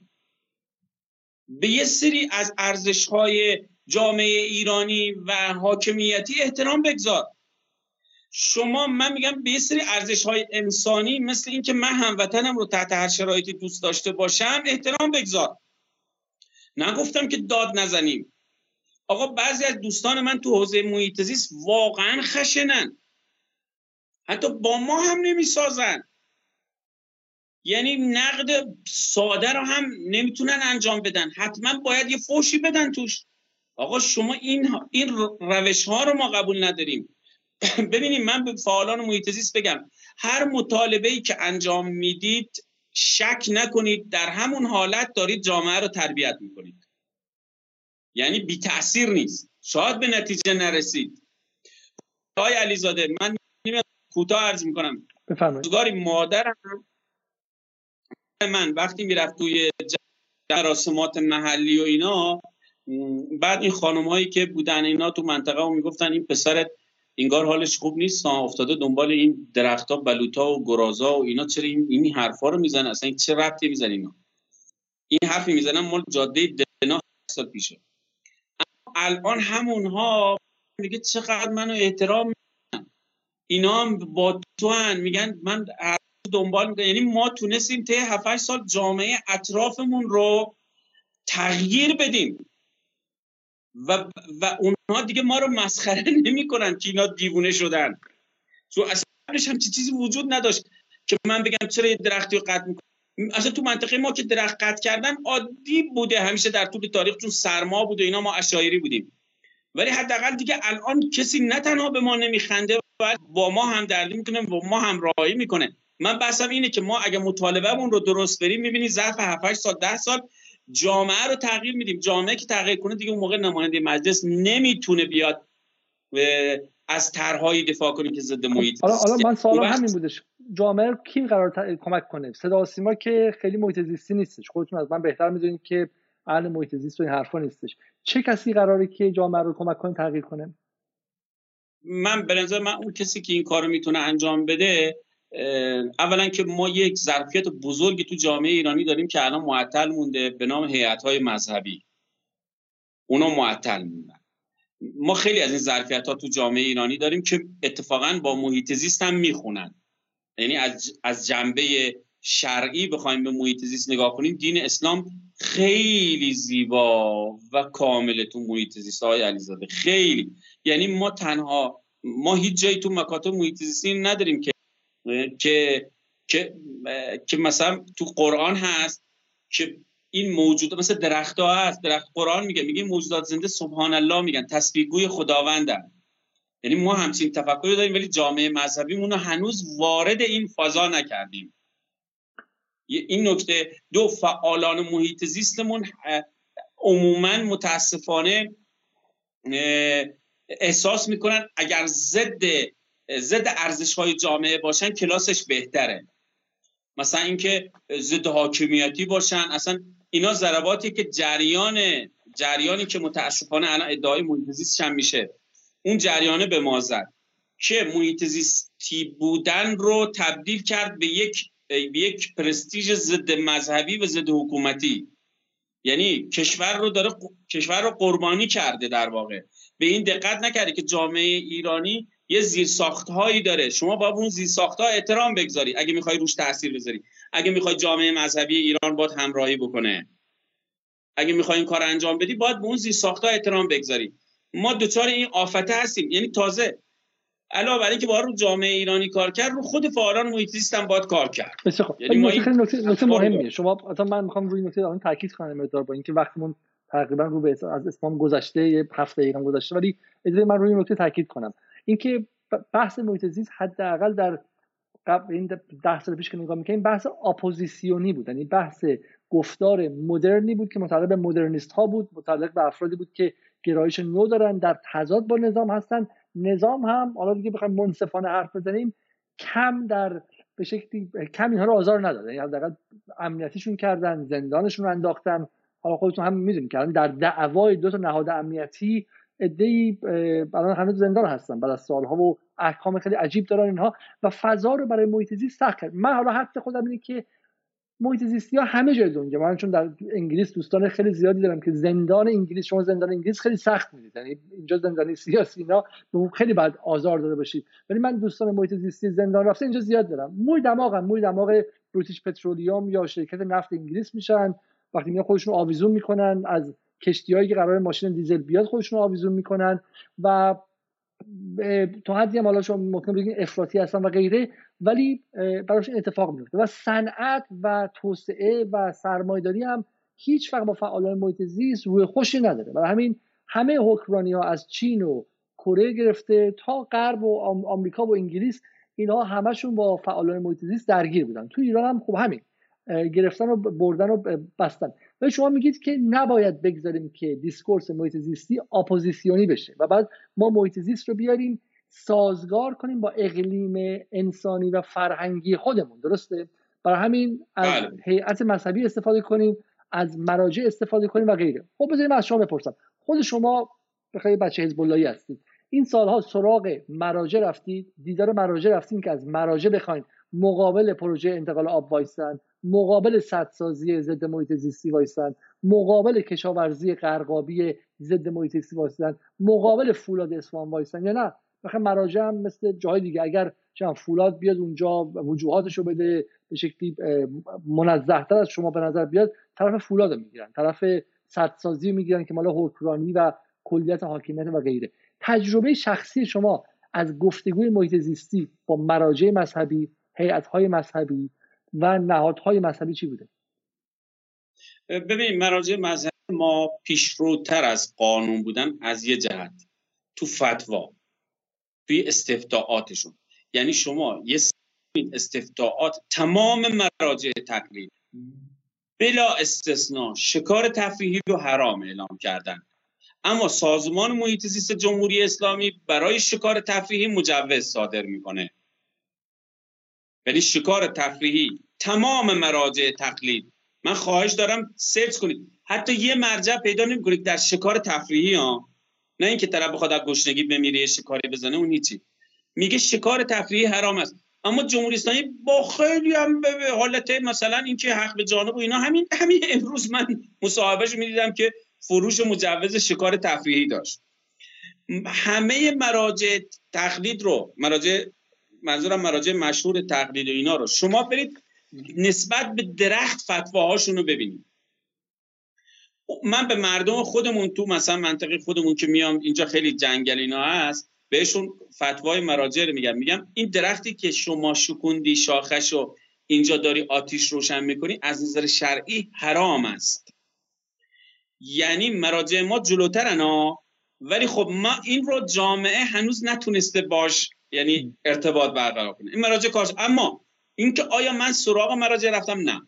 نرفتم. اما سراغ نهادهای مذهبی هر وقت رفتم و با زبان مذهب اصلا کلا نمی‌خواد زبان مذهبم باشه. همین واقعا براشون توضیح دادم. اینها تا این چند سال تو گروه ها هستیم گروه های مجازی این طرف اون طرف خیلی استقبال کردن حقیقتش. خیلی بیش خیلی یعنی هیچ حتی جامعه ایرانی واقعا طبیعت رو دوست داره. جامعه ایرانی واقعا محیط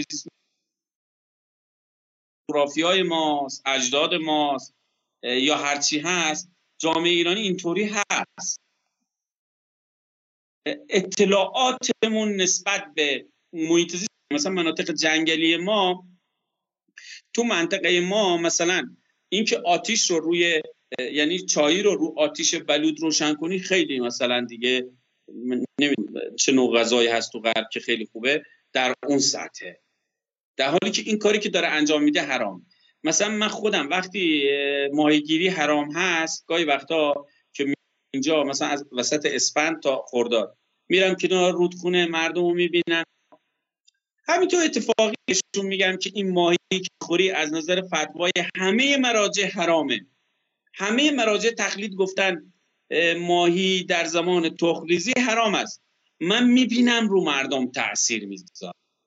یعنی اینا رو مردم خیلی تاثیر خب حالا تلاش خاصی بوده تلاش خاصی بوده مثلا با هیئت های مذهبی بیاید شما و فعالیت محیط زیستی نه نه. خیر نه نداشتم خب پس اینا فقط اینا پس پتانسیل های بالقوه است فقط.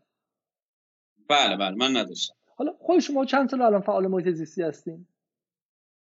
من حقیقتش خب شرایط خانواده من نمی‌دونم فعال محیط به این معنا چجوریه ولی از کودکی من خونمون که مثلا توی آسوز بودیم پدرم بود پدرم گاهی وقتا که مثلا از کوه اینا محیطبانا با خودشون مثلا جوجه تیغی یا اینا زخمی شده بودن. مثلا خب تو حیات خونه بود. ما ما ما موقع شهرمون یه شهر خاصی الان شهرمون یکم دیگه گسترده شده اینا. یعنی؟ تو طبیعت گذاشتن یاسوج.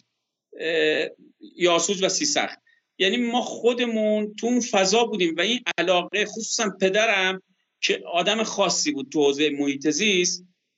مثلا من پدر سال 1364 یه نامه داره یه نامه داره که من نامش رو توی صفحه اینستاگرام هم هست. اون نامه رو از لبنان نوشته. رفته بوده اون موقع بود ایرانی ها می‌رفتن لبنان و اتفاقات اینا. پدرم یه نامه نوشته در مورد دفن زباله ها یا پسماندهای اسرائیلی اطراف شهر بلبک تو لبنان. و و یعنی حساس بوده بود اونجا یادش نمی‌رفته نسبت می‌خوام پدرم خاص بود تو این حوزه ها واقعا نگاهش خاص بود. و اینا رو من خیلی نامه ها دارم از پدرم حتی تو جبه های جنگ. مثلا توی مثلا بهمنشیر که چیزی با فکر کنم نمی‌دونم که رودخونه با نارنجک ماهی می‌گرفته. پدرم براش حالا به صورت تصنعی البته دادگاه صحرایی تشکیل میده میگه اگه من اجازه داشتم اینجا اعدامت می‌کردم. یعنی صورت تیرباران رو تو می‌دادم. یعنی بین دوست بین دوستانش تو استان ما این نوع نگاهش نسبت به محیط زیست و من اون موقع دیگه تحت تاثیر این قرار گرفتم خودم. زمینی که خیلی تو منطقه ما اینطوری هستن واقعا چون ما تو طبیعت بزرگ شدیم. خب، خصوصا جامعه اشعری می‌خوام همینجا وایسم. می‌خوام همینجا وایسم برای برای بحث آخر. واقعیت قضیه اینه که مثل خیلی چیزا که ما خودمون داشتیم شکل بومیش هم داشتیم و برای خود من هم که از خانواده غیر مذهبی اومدم آدم مذهبی هم نیستم ولی به عنوان یک ناظر بیرونی تعجب می‌کنم که اصلا فرهنگ ایرانی اسلامی که با مصرفگرایی نسبتی نداشته در عرض کمتر از سی سال از توسعه بعد از جنگ این بلا سرش اومده. و من خانواده خودمون مادر بزرگ خود من یکی سه زباله رو می‌شد سه بار استفاده می‌کرد. قبل از جنگ حتی قبل از اینکه دوره 8 ساله جنگم که ما اصلا به شدت ملت مقتصد بودیم یعنی هیچ چیز دور ریخته نداشتیم. و در عرض سه دهه کارم به اینجا می‌رسه که به دست خودمون خودمون به تهلکه انداختیم. باعث هلاکت ملی خودمون شدیم با جنس مصرفگرایی که خود غربی ها ازش عبور کردن. یه جنس بنجل به ما دادن خودشون الان نگرانن ارگانیک می‌خورن غذای غیر شیمیایی می‌خورن مصرفشون دارن سعی می‌کنن کم کنن و ما الان چم آب آب کشورمون رو نابود می‌کنیم. مرد خود خوشسالی و مهاجرت های درون کشوری رسیدیم. فرونشست داریم بعد غذایی درست می‌کنیم که مثلا یک درصد بالایش رو میریزیم دور درسته؟ یک به شکلی بیرون ریز خیلی خیلی زیاد داریم و زباله زیادی درست می‌کنیم و غیره. برای همین من تعجب می‌کنم که از دل این فرهنگ چطور اون مصرفگرایی ذاتا غربی بیرون اومد. اما واقعیت اینه که جنس discourse و گفتار محیط زیستی که ما در حال حاضر داریم گفتاری که از غرب در این چند دهه آغاز شد خب؟ و خود شما هم در تجربتون می‌تونید ببینید که بیشتر از اینکه یوسف مرادی حزب اللهی حامل discourse محیط زیستی باشه بالاخره کسانی بودن که اون سمت بودن. دو مسئله است. آیا محیط زیست می‌تونه بله. باعث باعث ائتلاف و باعث نزدیک شدن همه بشه؟ یعنی محیط زیست اینه که واقعا اگر نباشه هم اصلاح طلب از هوای آلوده سرطان می‌گیره هم اصولگرا هم کسی که اصلا منتقد نظام و با نظام کاری نداره. یعنی همونطوری که محیط زیست می‌تونه باعث نابودی همین باشه می‌تونه یک گفتاری باشه که همه کسایی که تو این محیط دارن زندگی می‌کنن به هم پیوندم بده و دلهاشون رو به هم نزدیکتر کنه و باعث نزدیک, نزدیک شدن ما میشه. برای من خیلی استقبال می‌کنم از اینکه شما اگر بتونید آیا می‌تونید یک گفتار محیط زیستی بومی ایرانی اسلامی شما درست کنید؟ یک و به واسطه اون نیروهای مذهبی که کمتر این سالها حول محیط زیست بودن رو فعالشون کنید. سوال اول من اینه. و دومش که آیا می‌تونید با نیروهای غیر مذهبی غیر حکومتی منتقدین حکومت اصلاح طلبان غربگراها اصلا حول مسائل مشترک اعتلاف بدید و کارزارهای مشترک بسازید؟ ما اول از سال دوم شروع کنم ما الان این کار انجام میدیم. اصلا کلا به همه دوستان هم میگم میگم ما تو شرایطی نیستیم بخوایم با هم بجنگیم مگه چند نفریم؟ من خودم مثلا بعضی هم مثلا خیلی تو صفحاتشون منو می‌زنن مثلا میگم توییت می‌زنن اینا ولی من آخر سر تو گروه که میرم بش یعنی فراموش می‌کنم اینا چون ما به هم نیاز داریم به هم نیاز داریم. من ما می‌تونیم یعنی ما مشکلی نداریم ما می‌تونیم کنار هم باشیم یعنی هممون فقط کافی ایران رو دوست داشته باشیم. اصلا مهم نیست که از چه زاویه ورود می‌کنیم. و اصلا محیط هم واقعا به گونه نیست که ببین محیط زیست که دیگه ربطی به سیاست و اینا نداره. یعنی قاطیش بکنی. اولی که یعنی من دوستانم هم که می‌بینم تو کشور این مسئله قاطی نمی‌کنن باش که مثلا این شخص اینطوریه پس رو نمیشه بهش نزدیک شد.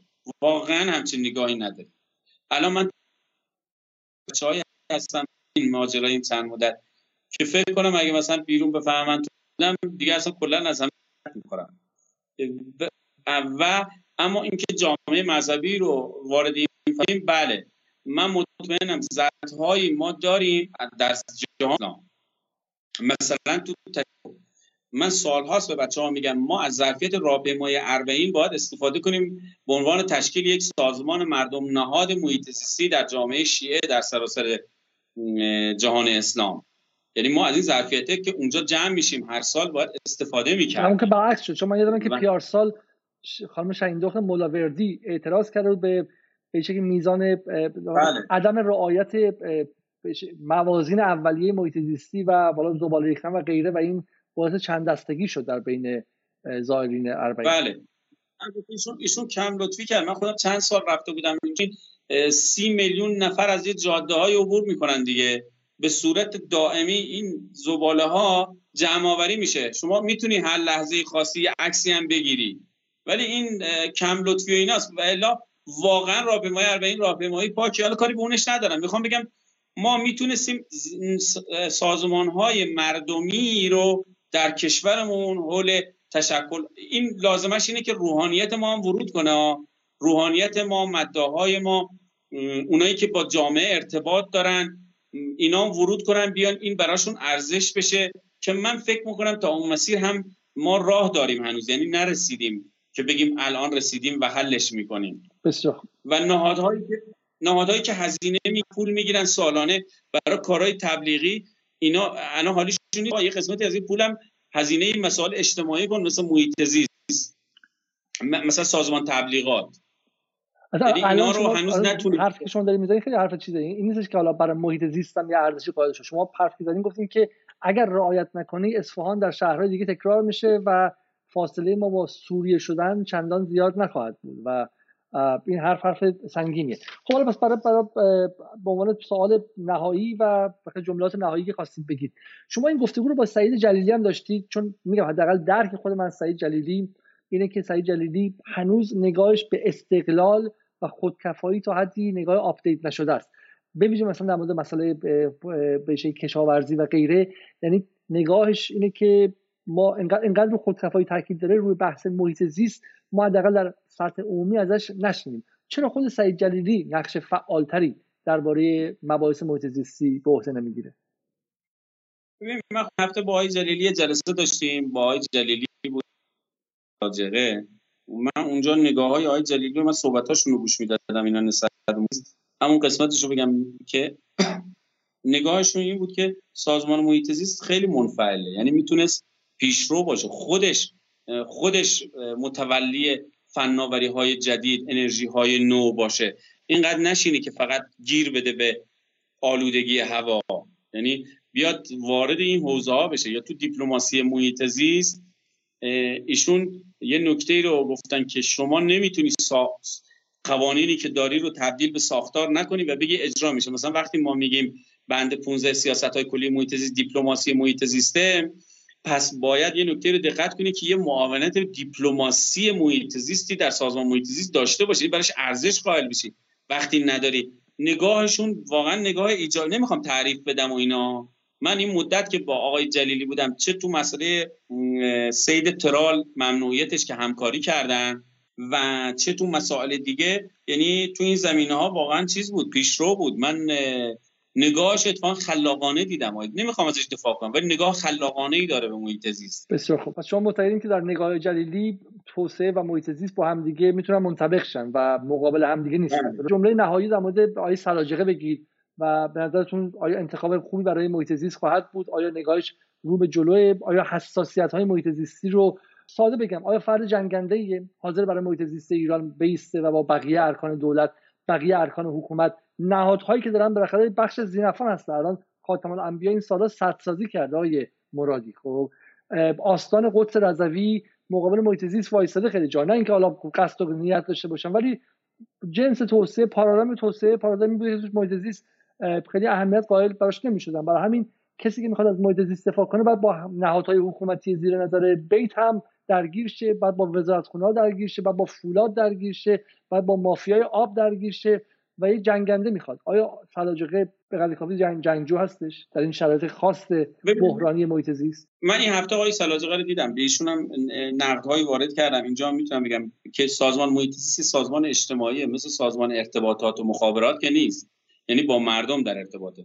من اونو ندیدم هنوز تو محیط زیست که بتونه در جهت سرمایه اجتماعی حرکت کنه. نکته اول. نکته دومی که به جای اینکه مافیا موج محیط زیستی کشاورزان اصفهان بشه سازمان محیط زیست می‌تونه سوار بشه. من با آقای سلاجقه گفتم گفتم جای شما خالی بود کف زاینده بود می‌رفتی کنار مردم مردم میومدن کنار تو هیئت دولت قدرتت افزایش پیدا می‌کرد. من این نقدار رو با آقای سلاجقه حالا خیلی گسترده بود. اینکه روابط عمومی سازمان محیط زیست ضعیفتر از روابط عمومی فولاد مبارک است. یعنی سازمان محیط زیست کشور ضعیفتر از روابط عمومی فولاد مبارک است. اما اینکه الان واقعا بشه منصفانه نیست که بخوایم قضاوت کنیم بعد از دو ماه که وضعیت چطوریه. و من ایده حالا تا الان ندیدم که بگم مثلا بخوام نقدش کنم اینا. نقدی که میشه وارد کرد اینه که الان می‌تونست از سرمایه اجتماعی خیابانهای ایران استفاده کنه برای محیط زیست و چانه زنی که ببینید مردم دیگه نمیپذیرن این رو. یعنی من بهشون گفتم اگه جا شما بودم بهترین استفاده از این فرصت می‌کردم. شما استفاده نکنیم مافیا استفادهشون می‌کنه. پس شما با آمدن مردم در خیابان به نفع محیط زیست مخالف نیست نه من مطالبه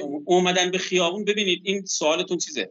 مطالبه مردم رو نیستم واقعا نیستم مطالبه مردم رو. یعنی اگه واقعا مردم جامعه اسپان در همون سطح شاورزان که مطالبه دارن حقشون هم هست. واقعا اگه بهشون ظلم شده و یکی بیاد حرفشون بشنوه. شاید هم الکی میگن ها ولی خب اومده میگه آ کشاورز دیگه. کشاورز که دیگه آدم پیچیده و اینایی نیست. بگیم که کشاورز من خودم بچه نسل در نسل کشاورز بودم. اینا رو این نوع مطالبات واقعا مقدسه. واقعا اما به این شرط که یه ساختاری تو ایران باشه از این نوع مطالبات استفاده کنه. مثلا ما میایم تو خیابون علیه آمریکا شعار میدیم. 13 آبان. نظام میگه بله چی؟ ببین جامعه با آمریکا مشکل دارن. می‌تونه قدرت چانه نظام رو رو میز مذاکره در غرب بالا ببره. ولی سازمان محیط از این استفاده نمی‌کنه. سازمان محیط فعالان محیط رو رقیب خودش می‌دونه.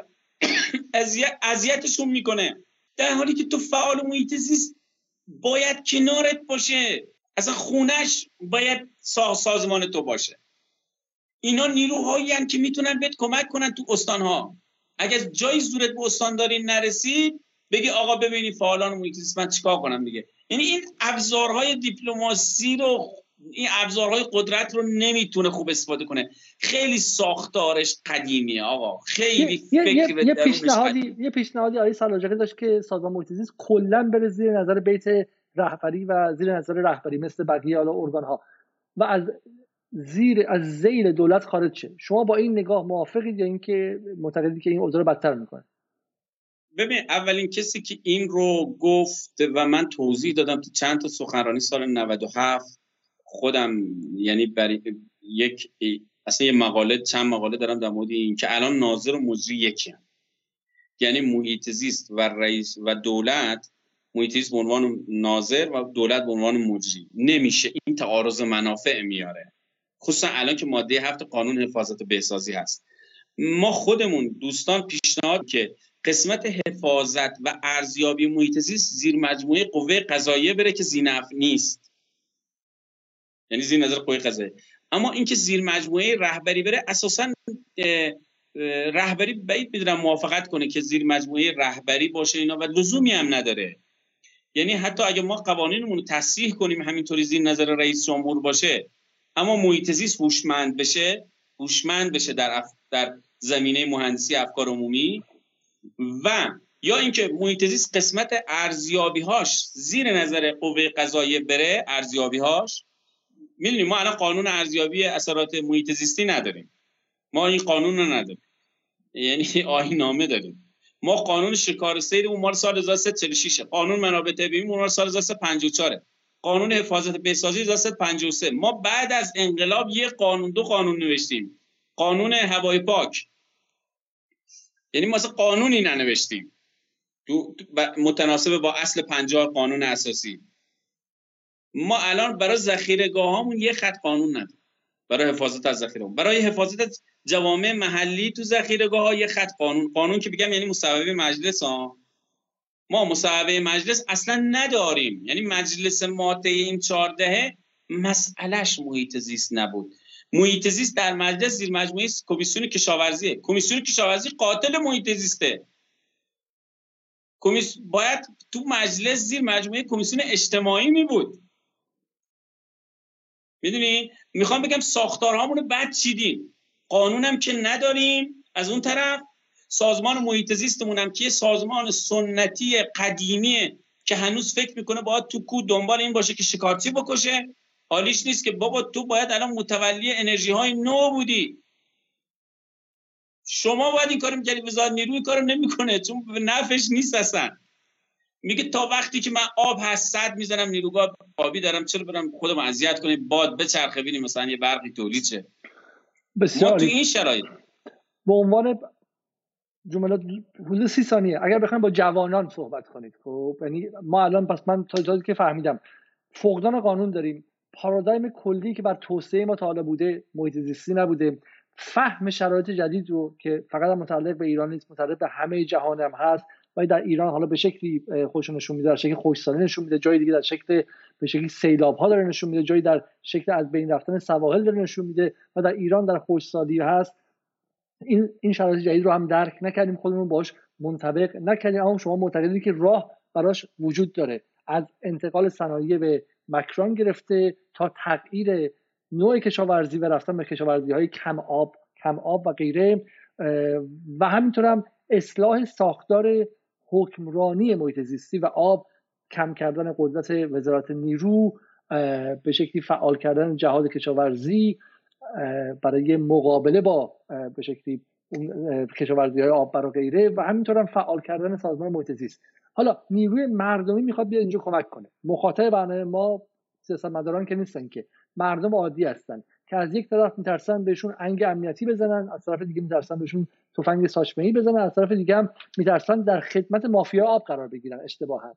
در از یک دقیقه بهشون بگید که آیا چرا جوانان عدالتخواه حقیقتخواه اصلاحجو بدنه جوانی که فاسد نیست و می‌خواد در این کشور زندگی کنه دنبال مهاجرت و غرق شدن در کانال مانشم نمیگرده؟ چرا باید برای محیط زیست فعالیت کنه و بهترین راهی که بتونه فعالیت کنه چیه؟ ببینید واقعا سوالتون سخته چون یه نسخه نمیشه برای همه پیچید. من میگم که من خودم تجربه میگه توی جمع خانوادگی که میشینیم جمع خانوادگی که میشینیم واقعا سخته برام جواب دادن این. یعنی برای عموم جامعه نمی‌تونم نسخه بپیچم. می‌تونم به جوونا بگم که شما هر جا نشستید سواد سوادتون رو بالا ببرید. با توجه به جامعهتون اگه تو مناطق جنگلی هستید و حیات وحش وجود داره به یه صورت. اگر تو شهرهای بزرگ هستیم به یه صورت دیگه. که آروم آروم به مردم حق حقوقشون رو بگیم. که هوای پاک حق شماست. و شما باید این رو از شهرداری مطالبه کنید. از خودروسازی مطالبه کنید. یعنی همین این حق, حق داشتن رو بیاموزیم تو مناطق جنگلی بگیم که اینها امانت دست ما باید به بچه هامون برسونیم. اینا باعث میشه که باران میباره تو ایران. اگه جنگل ها نباشه که بارونی نمیباره. یه شاخه درخت من وقتی میرم تو جنگل حق ندارم به اون جنگل دست بزنم. من به بچه ها میگم میگم به هیچ حق نداری دست به این طبیعت میلیون ها سال همینجوری زندگی کرده. به تو چی که می‌خوای هرسش کنی؟ اصلا کی به تو گفته بیای بلوط هرس کنی؟ خودش اینو بلده. یعنی ما این ابتداییات رو سعی کنیم همینجا تو پیجای تو پیجای محیط زیستی آموزش میدن. اینا رو بیاموزیم و تو جمع های خانوادگی بگیم. من میگم از اینجا شروع کنیم. و ضمن این که بچههایی که می‌خوان فعالیت کنن واقعا به صورت سمن و گروهی مراجعه کنن مجوز بگیرن. اصلا محیط زیست احتیاجی به سواد خاص دانشگاهی نداره. یعنی شما یه نفر امکان داره موسیقی یعنی آهنگساز خیلی معروفی هم باشه حتی یه روز هم تو دانشگاه نخونده باشه. امکان داره شاعر بسیار بزرگی باشه. اینا مسائلی که ما میآموزیم و باشون زندگی می‌کنیم. یعنی می‌خوام بگم که فکر نکنین باید حتما برید رشته محیط زیست بخونیم برای شاعر شدن حتما نمی‌خواد ادبیات بخونیم منظورم که الان زمانی که شما بودید ده سال پیش بحث محیط زیست بحث فعالان خاص بود. اما الان بحث عمومیه. یعنی شهروندان عادی برای زنده ماندن برای آب تمیز داشتن هوای قابل استنشاق داشتن به زودی زمینی که از توش سمومات شیمیایی بیرون نیاد غذایی داشتن که از توش سرطان بیرون نیاد سونابی سرطان نباشه شهروندان عادی بعدن در محیط زیست دخالت کنند. فهمم درسته؟ آفرین. اصلا راهی نداریم. بله درست میگی. بله بله. بسیار خوب. حالا ما با این درست تموم می‌کنیم. کنم برنامه های جدال درباره مسائل مربوط به محیط زیست ادامه خواهد داشت. سویه های مختلف محیط زیست رو ما به جدی می‌پردازیم برای اینکه معتقدیم زمان بحرانیه و در مورد بسیاری مسائل وقت تنگ است و اگر ما رویه ها رو امروز عوض نکنیم شاید پنج سال و ده سال دیگه تغییر اون رویه ها اهمیت چندانی نداشته باشه. دیگه اون نقطه بدون بازگشت ازش عبور کردیم و اون موقع زیاد مهم نیستش. تا برنامه دیگر خدا نگهدار.